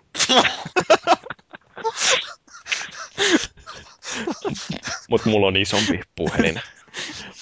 No joo, no Valuigi, nyt me päästään vähän livenä vääntään tästä, kun sä oot kommentoinut, että nyt on vähän mollattava huonoja mielipiteitä pelien taiteellisuudesta muihin viihdeformaatteihin verrattuna. Selitä. Se, sanopa se, mikä tuo sun vastaus sille foorumille. Mä en muista sitä enää, miten se meni. Tässä muista, mihin toi enää liitti tarkasti. Jotain oli höpinää siitä, tota, että pelit on vaan liian yksinkertaisia. Toisin kuin muut nämä viiden muodot, mutta no, mä, mähän selitin tosin viestiin kyllä erittäin syvällisesti. Aukaisin sen Käypäs lukemassa se nyt suoraan sieltä. Siis mun pointtini taisi olla se, että ennen uh, yleensäkin nykyään viihdettä tehdään vähän liian helposti, että se niin kun, ei edes pyritä haastamaan ihmisiä ja pelimaailmassa tämä on erityisen totta, että niin, koska tuotantobudjetit on niin isoja ja halutaan kuitenkin kosiskella sitä maksimaalisen isoa yleisöä, niin sen takia ei voi tehdä sellaista pelejä, joka olisi taiteellinen ja ää, vaikeasti avautuva. Mutta sitten on Journey ja muut nämä flow eli flow tyyppiset. Ja kyllä niitä löytyy sitten indie puolelta enemmänkin. Niin, niin, mutta ne on just tämmöisen pienemmän mittakaavan, että ei kukaan uskalla tämmöisessä oikeasti isossa projektissa mitään kauhean. Mutta tietääkö joku paljon, kun oli sen, mainitsin sen elokuvan Tree of Life, niin sen budjetti. Ja Terence Malickin leffa. Eikö se, sehän saa upottaa kai aika paljonkin rahaa noihin elokuviin, kun se tekee niitä yhden kymmenessä vuodessa. Niin, hetkinen, toi kertoo, että 32 miljoonaa. Kuka, Se oli- mikä, kuka mikä? Tree of Life, se Kenen tekemässä oli tää? Terence Malick, sama joka on tehnyt Thin Red Linein ja hetkinen, mitäs kaikkia muita sillä nyt onkaan. Jyri on vissiin nähnyt leffankin.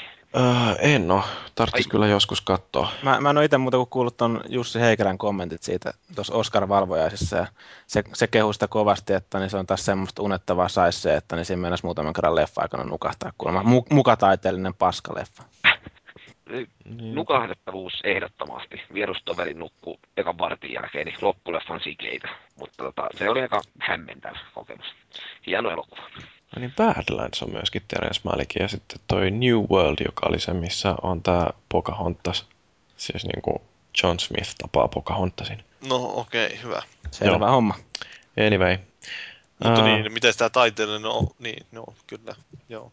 Niin, no siis edelleenkin, jos meillä olisi asiantuntevia keskustelijoita, niin voisi olla ihan mukava joskus vääntää tästä aiheesta, että onko pelit kulttuuria tai taidetta ja, tai mitä taide yleensä on. Mm, taide, onko se sitä, kun annetaan tulkinnallisuutta vai? Niin. Kun pelit rakennetaan niin, että niissä ei ole yksittäistä ratkaisua.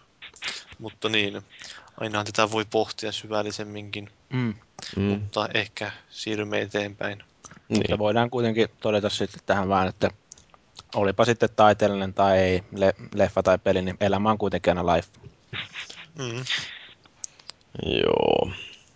No, mutta ei meillä enempää palautetta ollut tällä erää. Voitaisiin varmaan ruveta vetämään jaksoa pakettiin.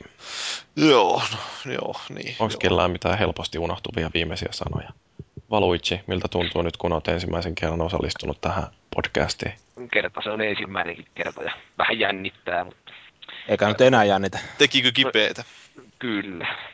Eikä ole Toista kerralla vähän venyy vähän. Kyllä se vähän aina kirpasee, mutta Mutta täytyy vaan sanoa kaikille, että kattokaa The Wire. Mm. onko perskipeänä nyt tämän ensimmäisen session jälkeen? Niin no, arvostan ne, koska otitte mut ensimmäisen kerran, niin olisitte voinut vaan ottaa, mutta voittakaa helliä. Niin kuin siinä ykköskauden yhdessä kohtauksessa. Oh yeah. Oh yeah, bitches. 40 degree days. Joo.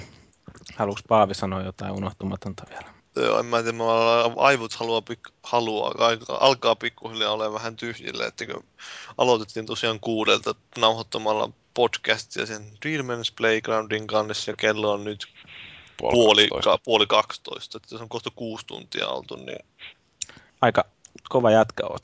Sä oot tehnyt nyt pitän, pa- kovemman ennätyksen kuin näissä ma- muutamassa maratonipodcastissa. niin, niin, se tässä oli vähän niin kuin tavoitteenakin. Sen takia mä tässä nyt yritän venytellä tätä vielä vähän. kommentaarit. Ihan mitä sattuu tähän loppuun. joo, joo. Mä itse itse asiassa halusin vaan sanoa terveisiä näille muutamalle janarille, jotka kuuntelijalle, jotka tapasin tuolla muun TV Game Nightissa. Hienoja miehiä on siellä meidän podcastin kuuntelijoissakin, ja se oli ihan kiva, että niitä oli muun TV Game Nightin keksinyt, että pääsee vähän, pääsee vähän näkemään, että minkälaista jengiä kuuntelee meidän Pahoittelut, että en ollut paikalla itse. Hmm. Paavi ei jaksanut vaivautua. Joo, ei, ei maksettu tarpeeksi. Mutta siis tämä tuli mieleen, että sä skippasit sen tärkeimmän palautteen, Jyri, kyllä kun sä luit niitä palautteita. Minkä? Se oli tämä, jossa puhuttiin jostain Mistä vai mitä se oli.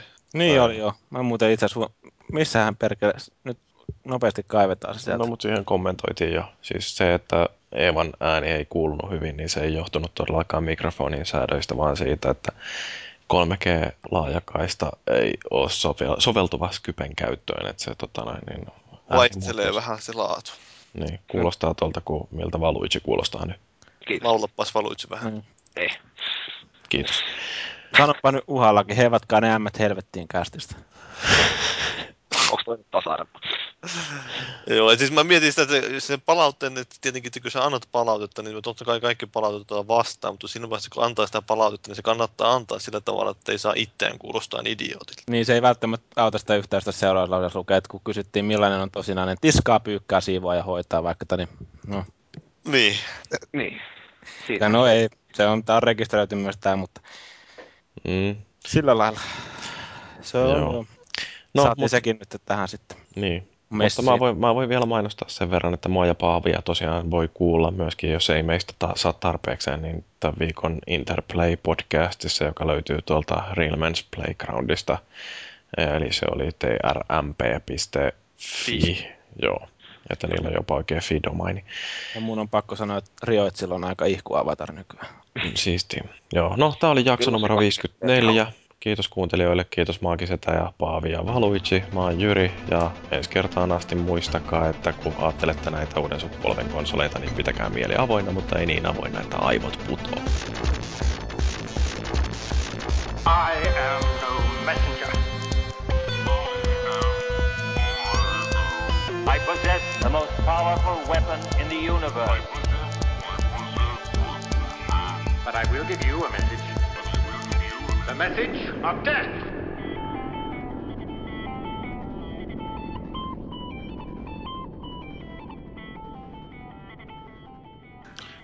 Jees. No, mutta mitäs muuta? Taas on suljettu studioita ja ihmiset lähtee ovat paukkua omille teille, mutta näistä asioista varmaan voidaan jutella tauon jälkeen.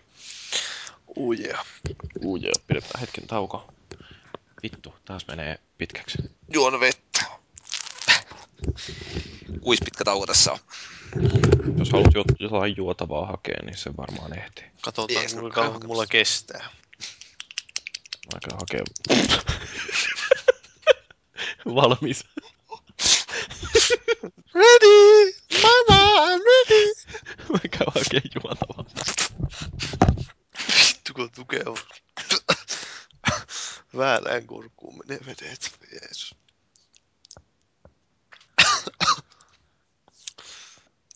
Sakka irti.